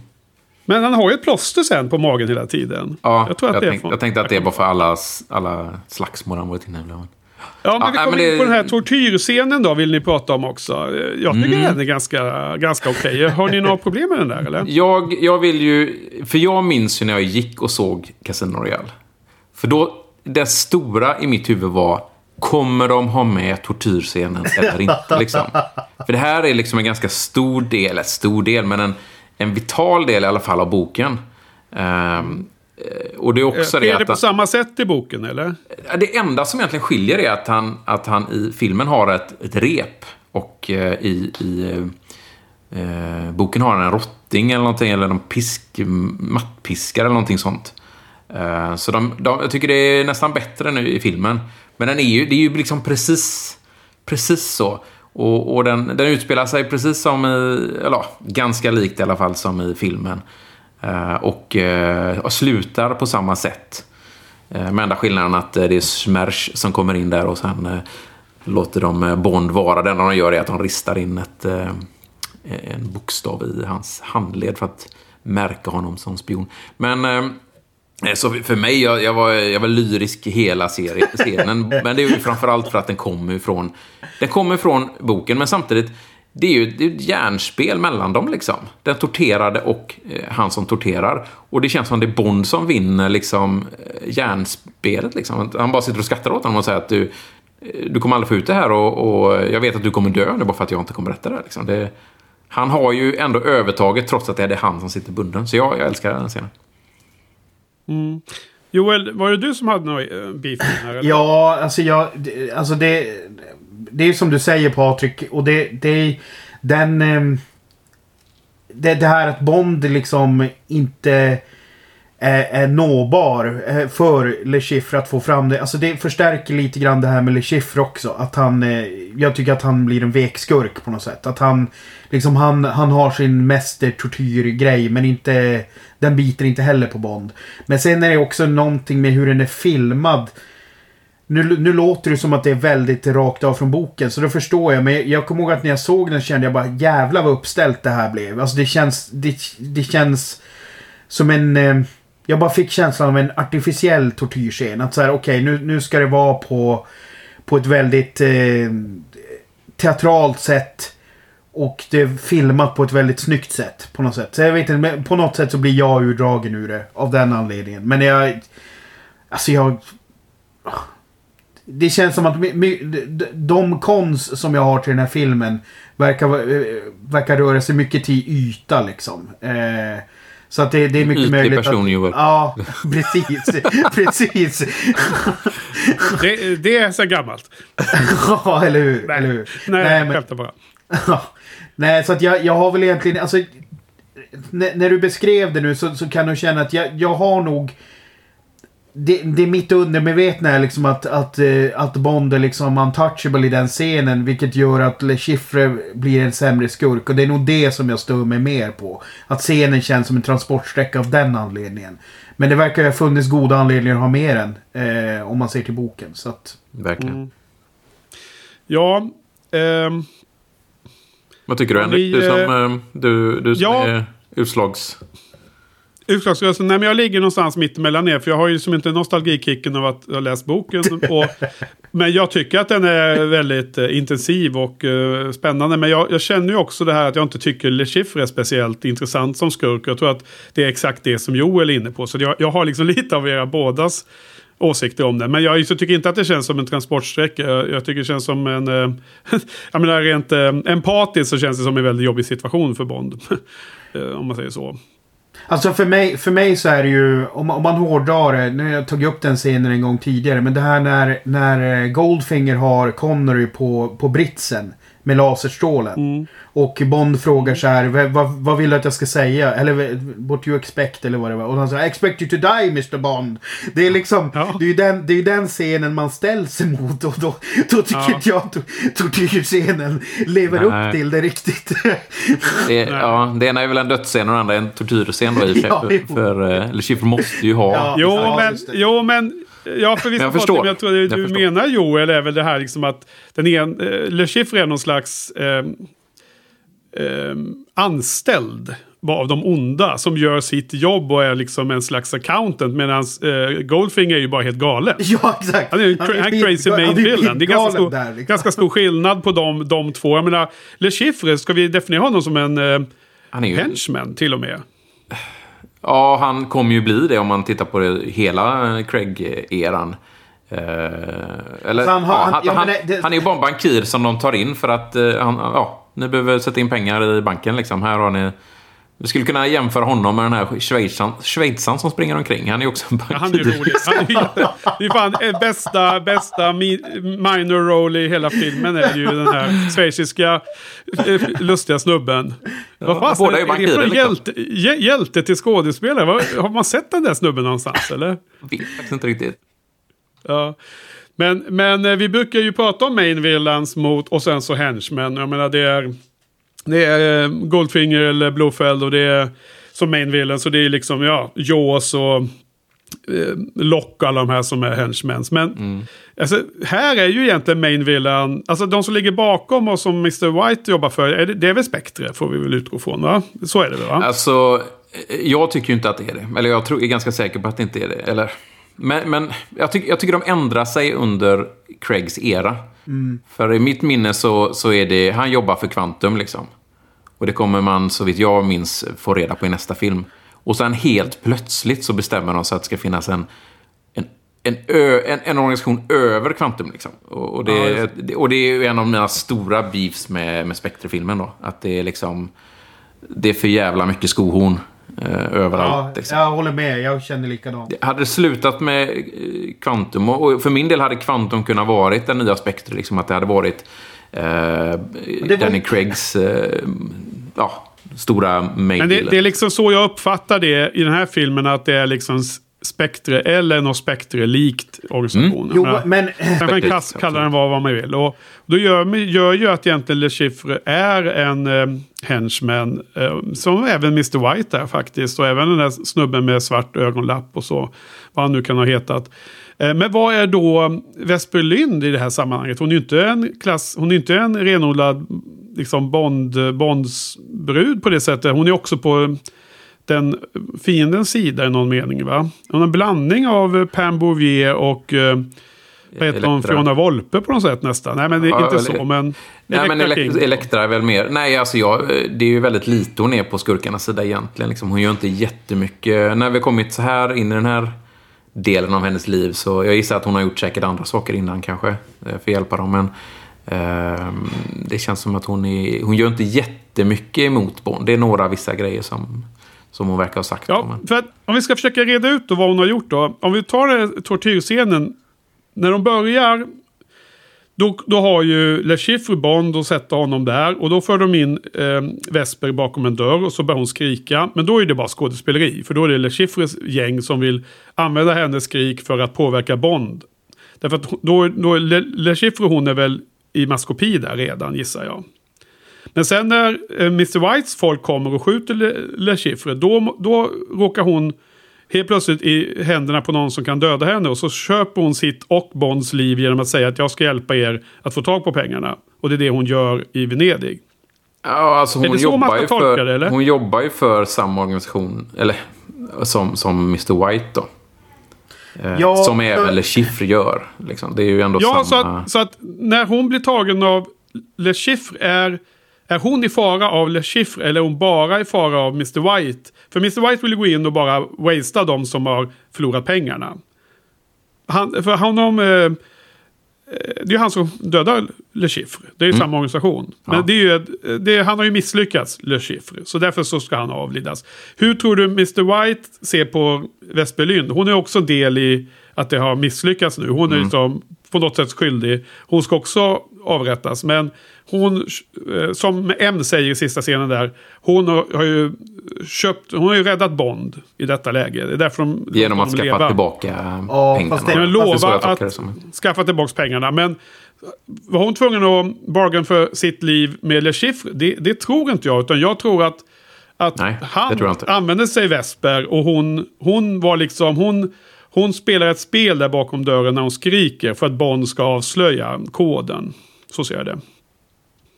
Ja, jag för mig att det så. Jag kommer inte ihåg exakt hur det är i boken. eh, För det skulle jag säga förklara allting. Men ja, det, det är någonting sånt, ja. Jag håller med. Eller vad tror du Joel? Eller det kanske jag går med för Nej, mycket? alltså jag, jag, jag, fick nästan, jag fick nästan en känsla av att ehm, Le Chiffre var lite mer fristående. Att han, han, han hjälpte framförallt sina klienter. Och så sen på något nys så, så fick... Eh, så hon... Hon var en del utav eh, Quantum då mera. på något sätt. Och kopplat till Mr White har jag för mig att jag, att jag har tänkt Jo. på det som... Men jag Men- tror att det är hon som berättar för Le Chiffre om hans tell. Ja, det, det är ju ganska givet för det var ju Ja, inte just det. Mattis. Ja, just det. Just det. Det får vi ju veta i nästa film att det inte var Mattis. Så att, eh, det, hon, är ju, hon är ju lite bad där. Men alltså, grejen är ju att hon... Allt det hon gör som är dåligt är ju för att hon förhandlar för att få sin pojkvän att överleva. Ja, men, Så, men, så att men, men grejen är de så har ju helt enkelt eh, identifierat en, en svag länk här i MI6 och, och pressar henne genom att kidnappa pojkvännen. Ja, eh, alltså grejen är att jag ändå på Patriks sida här att jag, jag, det var det jag var lite inne på i början där med en Bondbrud som går åt andra hållet. För att för mig är hon ju framförallt liksom Bonds, eh, Bonds flamma liksom i den här filmen. Men twisten är ju att hon liksom i slutändan eh, har förrått honom. Men hon, jag skulle inte klassa in henne i skurkfacket facket, på samma sätt som eh, Elektra är mer en Bondskurk än en Bondbrud. Eh, för mig. Nej, men jag håller med det. Men jag, jag tycker snarare att hon definierar en helt ny eh, Ja, absolut. position. En Hon är helt ju ny hybrid, typ hon av är ju eh, hybriden liksom. karaktär. Därför att när Bond träffar henne allra första gången så är jag övertygad om att då är hennes pojkvän där redan kidnappad. Hon är redan in action för Quantum eller Mr. White Ja, eller vem ja, det är. Säkerligen sen ett bra tag tillbaka dessutom. Eh, Ja. Så, så att hon är ju liksom inte, det är inte, det är inte så att hon switchar sida i slutet av filmen. Utan det är ju vi som blir, får revealen i slutet exakt. av Ja, filmen. hon, swi- Hon ju- hon switchar hon- ju tillbaka då, skulle jag vilja säga. Det är den Ja, switchen precis. som sker. Hon, hon får ju... Det är som, på något sätt så är det väl att hon nästan tänker sig att hon ska fly med Bond. Men sen får hon syn på mannen med, med, med ögonlappen och då måste hon återaktiveras. Man får ju den Ja. vibben lite. Jo, Det finns precis. ju också på Blu-ray-filmen, eh, Blu-ray-disken finns det fem deleted scenes. Har ni sett dessa? Nej. Oklart. Jag kommer inte ihåg faktiskt om Eh. jag har sett dem. Ja, Berätta. För att där eh, har vi bland annat en scen med mannen med ögonlappen där som är lite längre. När de kommer ner i hotellvestibulen och, och Bond säger att de ses om en halvtimme. Då när hon går, går till banken som det blir sen. Då, då är han med Ja, lite mer. det. Jag känner igen det. Mm. Och det finns en annan scen som också knyter an till en annan grej som är väldigt liten, väldigt detalj. Nu är det verkligen nitpicking. Men jag, jag tyckte att det var lite så här jarring. Snabbt hopp ifrån att Bond var, blev torterad. Och jag förstår att han blev torterad ordentligt. Men han var ändå liksom mentalt med och höll på att skratta och hånade Le Chiffre och allting. Till att de klipper till att han ligger på sjukhuset och är sup, typ supersjuk. Mm. Och det har de gjort som en längre klipp i en av deleted scenes faktiskt. Eh, och det var väl så att han blev väldigt medtagen där då under den. Jag tänker på att han var, vi blev förgiftad strax innan också. Eh, Så att, Ja, ja. adrenalin eh, och allt det här. Så att det, det är nog hela kvällen där. Han hade ju inte Jo, världens okej. bästa kväll. Ja. Han hade inte den bästa dagen där. Det var som en eh, ganska normal dag under 2020 liksom. Med. Precis. ja, eller, eller så, ja precis. Men eh, okej, så han hamnar ju på sjukhus och man får se, du vet, när han, han, eh, det blir så suddigt så när han kommer till liv och han får syn uh, Mattis. Oh no, not him, not him. Så. Väldigt dramatiskt. Okej, ja, eh, nu börjar mina notes ta slut här. Men jag känner ett stort, stort svart hål inom mig. Känner mig otillfredsställd ändå på något sätt. Ja, jag har mycket prat, kvar att prata om. Men vi kan absolut ta eh, Michael G. Wilson-spottningen. Det här är Ja. den bästa cameon som han har gjort, tycker jag. Ja, Och den vet jag att eh, du även, i alla fall du Henke, såg. eh, Och han är ju då den här polismästaren som blir anhållen på det här torget. Eh, Ja. Det är ju suveränt. Han sitter helt oförstående och blir, blir tagen av polisen liksom. Han sitter och äter lunch och det är som jag sa tidigare innan poddningen startade Patrik. Att det är lite den här eh, Riverans guldgossar-viben över den scenen som jag tycker är så härlig. Absolut, absolut. Det finns även andra som gör cameos i den här filmen. Jag vet inte om ni såg. Ja, Martin Cabell kanske är svårt att känna igen. Då han, han spelar ju någon eh, ekonomichef på Ems kontor där. Som vill ha tillbaka sina pengar i slutet. Men även Richard Branson, eh, Virgin-chefen, är Ja. med på Miami-flygplatsen. Där. Det är han, han och hans son tydligen som går igenom eh, säkerhets... Eh, eh, skam. Jaha, nej det, det man ser han faktiskt. jättetydligt. Eh, eller väldigt kort. Honom kan man ju känna igen i varje fall om, Ja, man, om man bara liksom är observant. Precis, precis. Nej, men jag, jag ville prata lite om, om just den här rebooten som vi pratade om. Eh, eftersom vi har en ny Bond nu. Så har vi pratat om hur introduceras han. Eh, och jag tror att tanken här var att nu är det en reboot, nu behöver vi inte ta hänsyn till de andra, så vi behöver inte spela på hans ansikte väldigt mycket. Men han gör det väldigt bra ändå i titelsekvensen. Det är ju... Det är, eh, man ser ju här innan, men, men det är snyggt gjort i själva titelsekvensen. För att precis i slutet så kommer han närmare kameran och då är hans ansikte svart liksom. Och så sjunger Chris Cornell då... Eh, vad är han sjunger? Uh, you know my name, you, know my name, you know my name. Och sen precis i slutet så ser man, så tar de bort detta. Ja, just det. det, det, där, det, det var jag, jag lade märke till att de uh, hade en liten antydan till uh, lika bra som Die Another Day. Att det fanns, man kunde se att det var han liksom. Ja men det användes något Goldeneye tänkte du? Eller? Nej, eller, det var väl eller, Die Another Day som det var massor med story som berättades i titelsekvensen. Ja, mm, mm.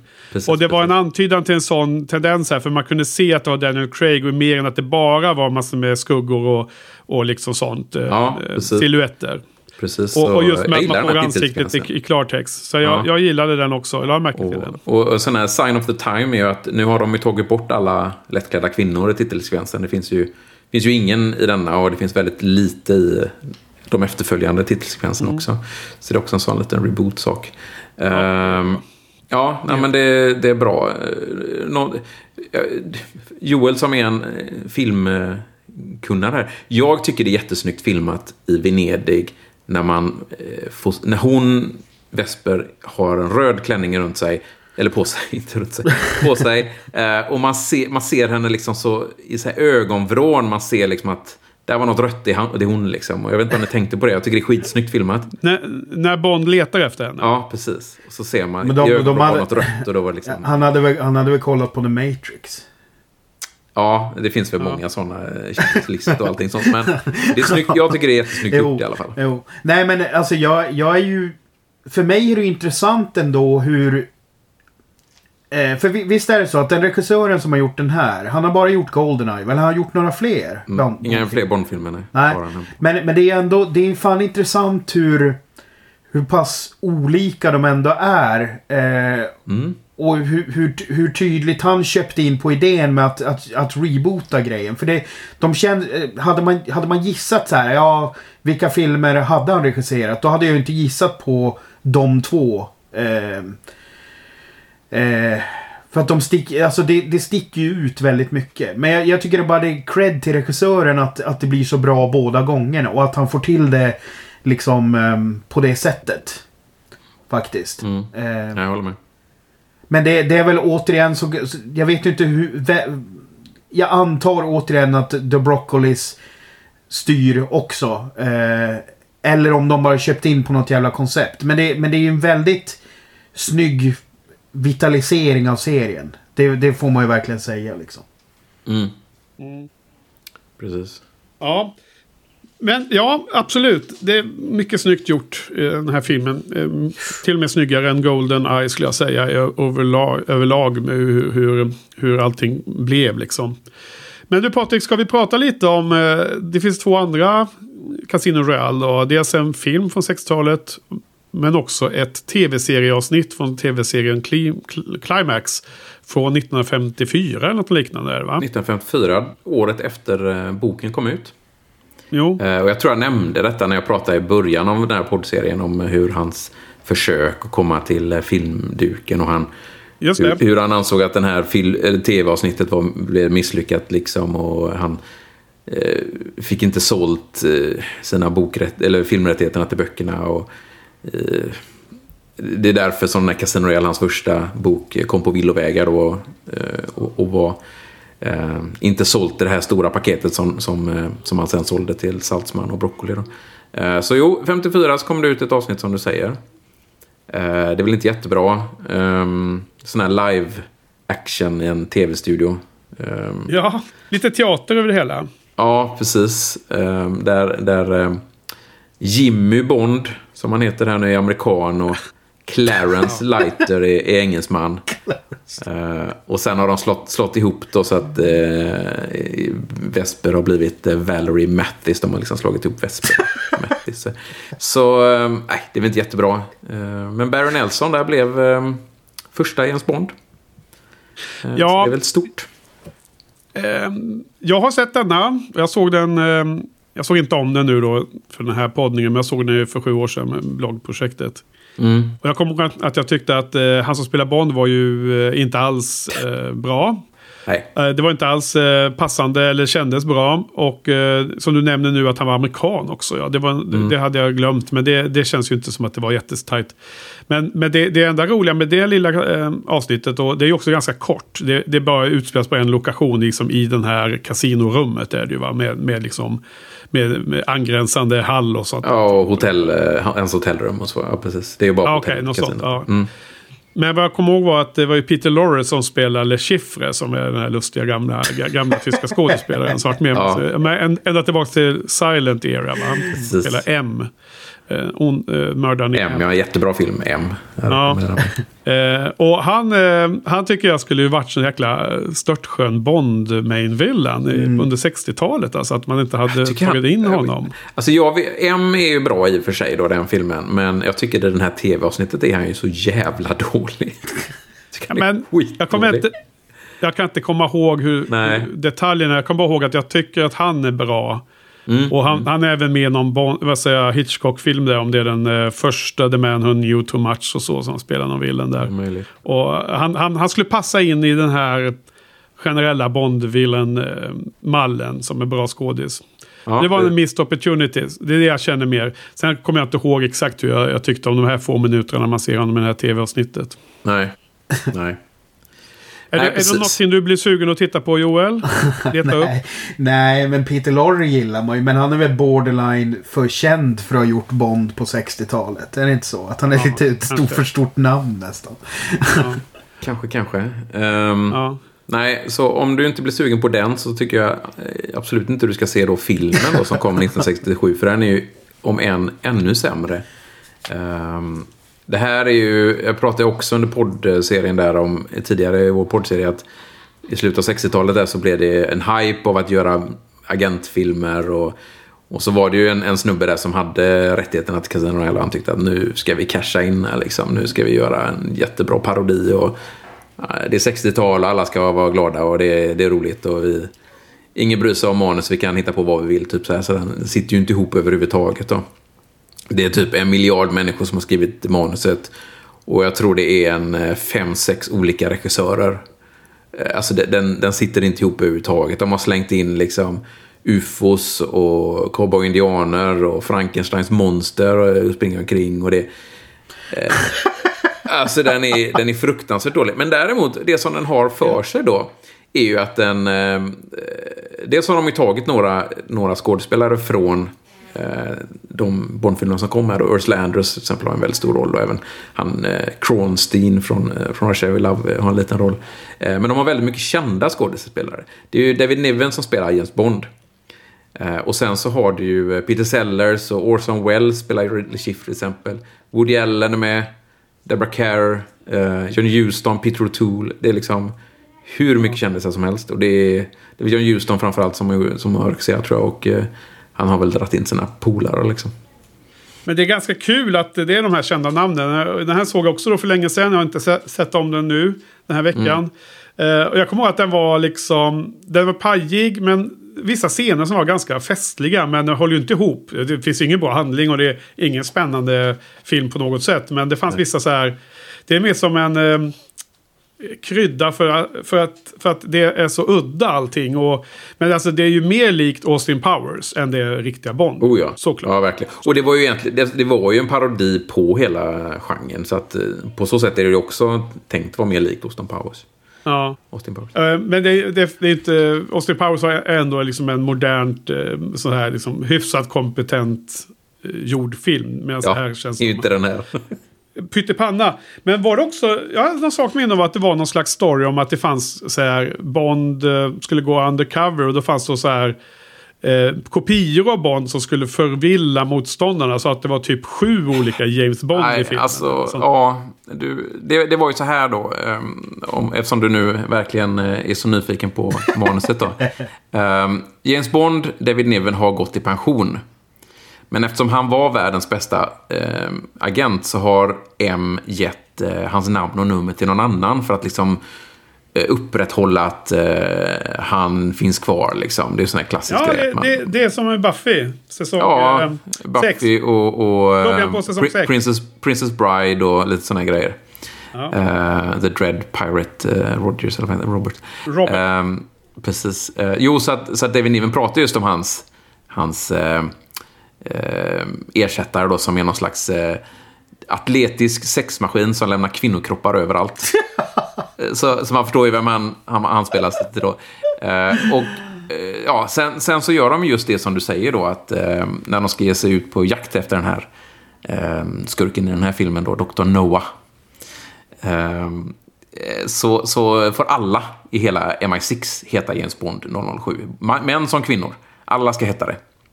Ja. För att förvilla eh, fienden då. Det blir ju bara konstigt. Liksom. Och, och publiken. Och ja, verkligen.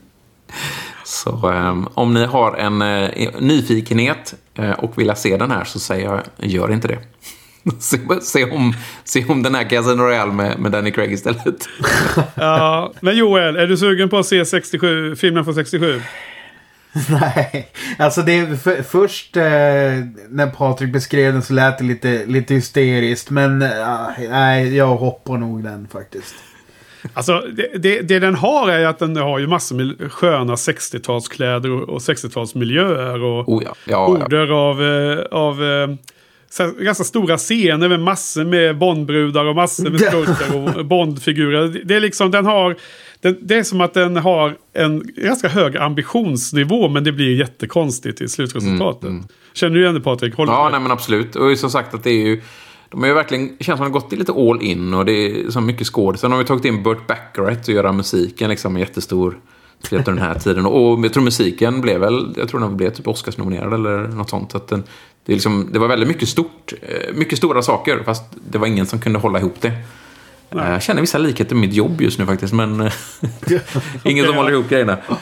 Eh, Nej, men det är liksom det, för de som eh, har sett de här Beatles-filmerna. Vi, vi säger Hard Day's Night och Help på dem. Framförallt Help kanske.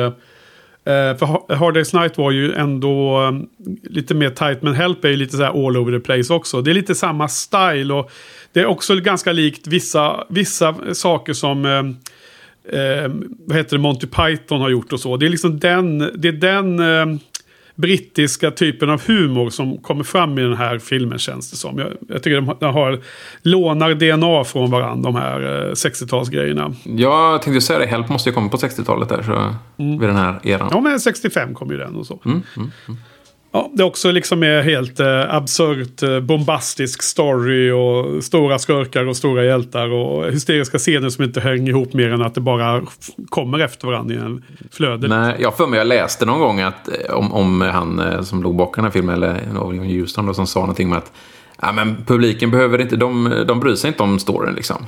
Eh, Så att vi har struntat i den. så jag vet inte, det, det kanske var så på 60-talet, vad vet jag? Alltså Ja, det, det är det, är ju, därför- det är Ja. lite sjukt med tanke på hur bra den regissören egentligen är. Alltså, men alltså han, han har gjort några riktiga jävla klassiker. Liksom. Så att det... Ja. Ja. Och nu har vi suttit här och dissekerat eh, manus och story i den här Casino Royale i nästan två timmar här Patrik. Så att jag vet, får väl an- anse att det uttalandet var lite missriktat, lite fel, lite, eh, lite naivt och eh, osant. Fake news. Mm. Mer då? Något annat att prata om? Nej, sen är det inte. Jag, jag tänkte prata om, om jämförelsen med böckerna, men jag tycker jag har sagt det mesta faktiskt om... Eh, eh, när, vi, när vi har pratat om det här, just gjort lite jämförelse med böckerna. Så det är inte... Jo, Det är givetvis Smash då, som, Smash då, som är alltid är skurken i, i Ian Flemings böcker, har ju då bytts ut till, eh, helt rätt tycker jag, mot terrorister. Känns ju eh, modernt så att säga. Eh, Vesper har fått en större roll. Hon har ju ek- ekonomiansvarig här och helt plötsligt och, i filmen. Och, och eh, eh, just det här med att köpa Bonds liv och såna grejer. Det finns ju inte i böckerna, men jag tycker det är jättebra. Eh, de har gjort det jättebra när de har fört över eh, boken till ett manus. Då. det funkar, adaptionen funkar alltså. Ja, jag tycker de, de har gjort det jättebra. Eh, skillnaderna som finns... Eh, jag bryr mig inte så mycket. Jag brukar bry mig rätt mycket, men i den här gången bryr jag mig inte. Antingen så är det väldigt bra gjort, eller också är det bara att filmen är så jävla bra så att jag... Det kommer liksom... eh, Jag sitter inte och... Det gnager inte i, i, på- i mig på samma sätt. mm, skönt. Så det, mm, det var, en- det var en väldigt skön känsla minns jag när jag såg den här filmen. Att den, det dels att de hade lyckats göra en, en väldigt bra eh, adaption och att filmen var så väldigt bra. Hur många gånger såg du den på bio då? Jag minns inte, men nu kommer vi ju till den eran där man har sett den, de här filmerna minst fem gånger på bio. Uh, jag mm. tror att jag sett den här fler än fem gånger på bio. Uh, men jag, jag, minns inte riktigt faktiskt. Men, uh, okay. det, det, är ju helt okej okay att se en film många gånger på bio om den är bra. Det finns jo. ju sämre filmer framöver här som, som jag ändå sett på bio. det har alltid varit njutbart i och för sig, men det har inte kanske varit lika njutbart som den här filmen. Mm. Du då Joel, några avslutande ord?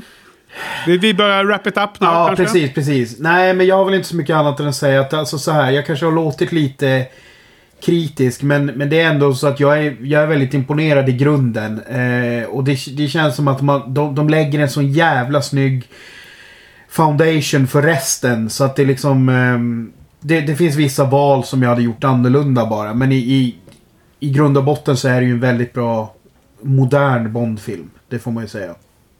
Härligt. Ja, eh, betyg. Vad säger ni grabbar? Patrik?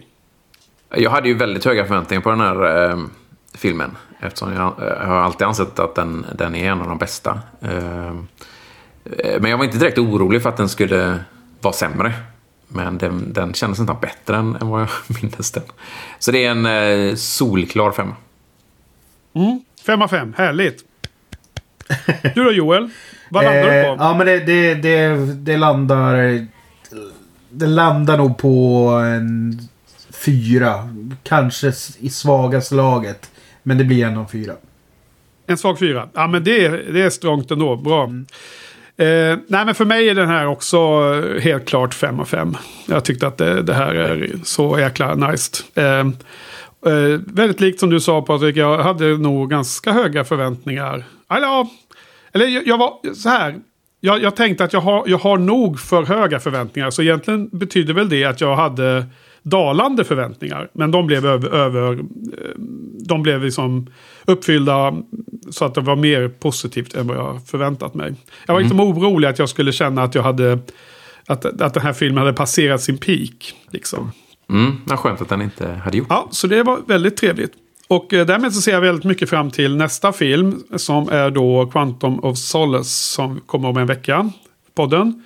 Ja. Eh, vilket år var den kom ut då? Var det två år emellan nu igen? Ja, nu är det två år emellan de här två då. Eh, Okej. Okay. Så det är 2008. Ser, ser, ni, ser ni fram emot denna film? Att titta på den? Är ni sugna eller tror ni att det kommer vara bra eller dåligt?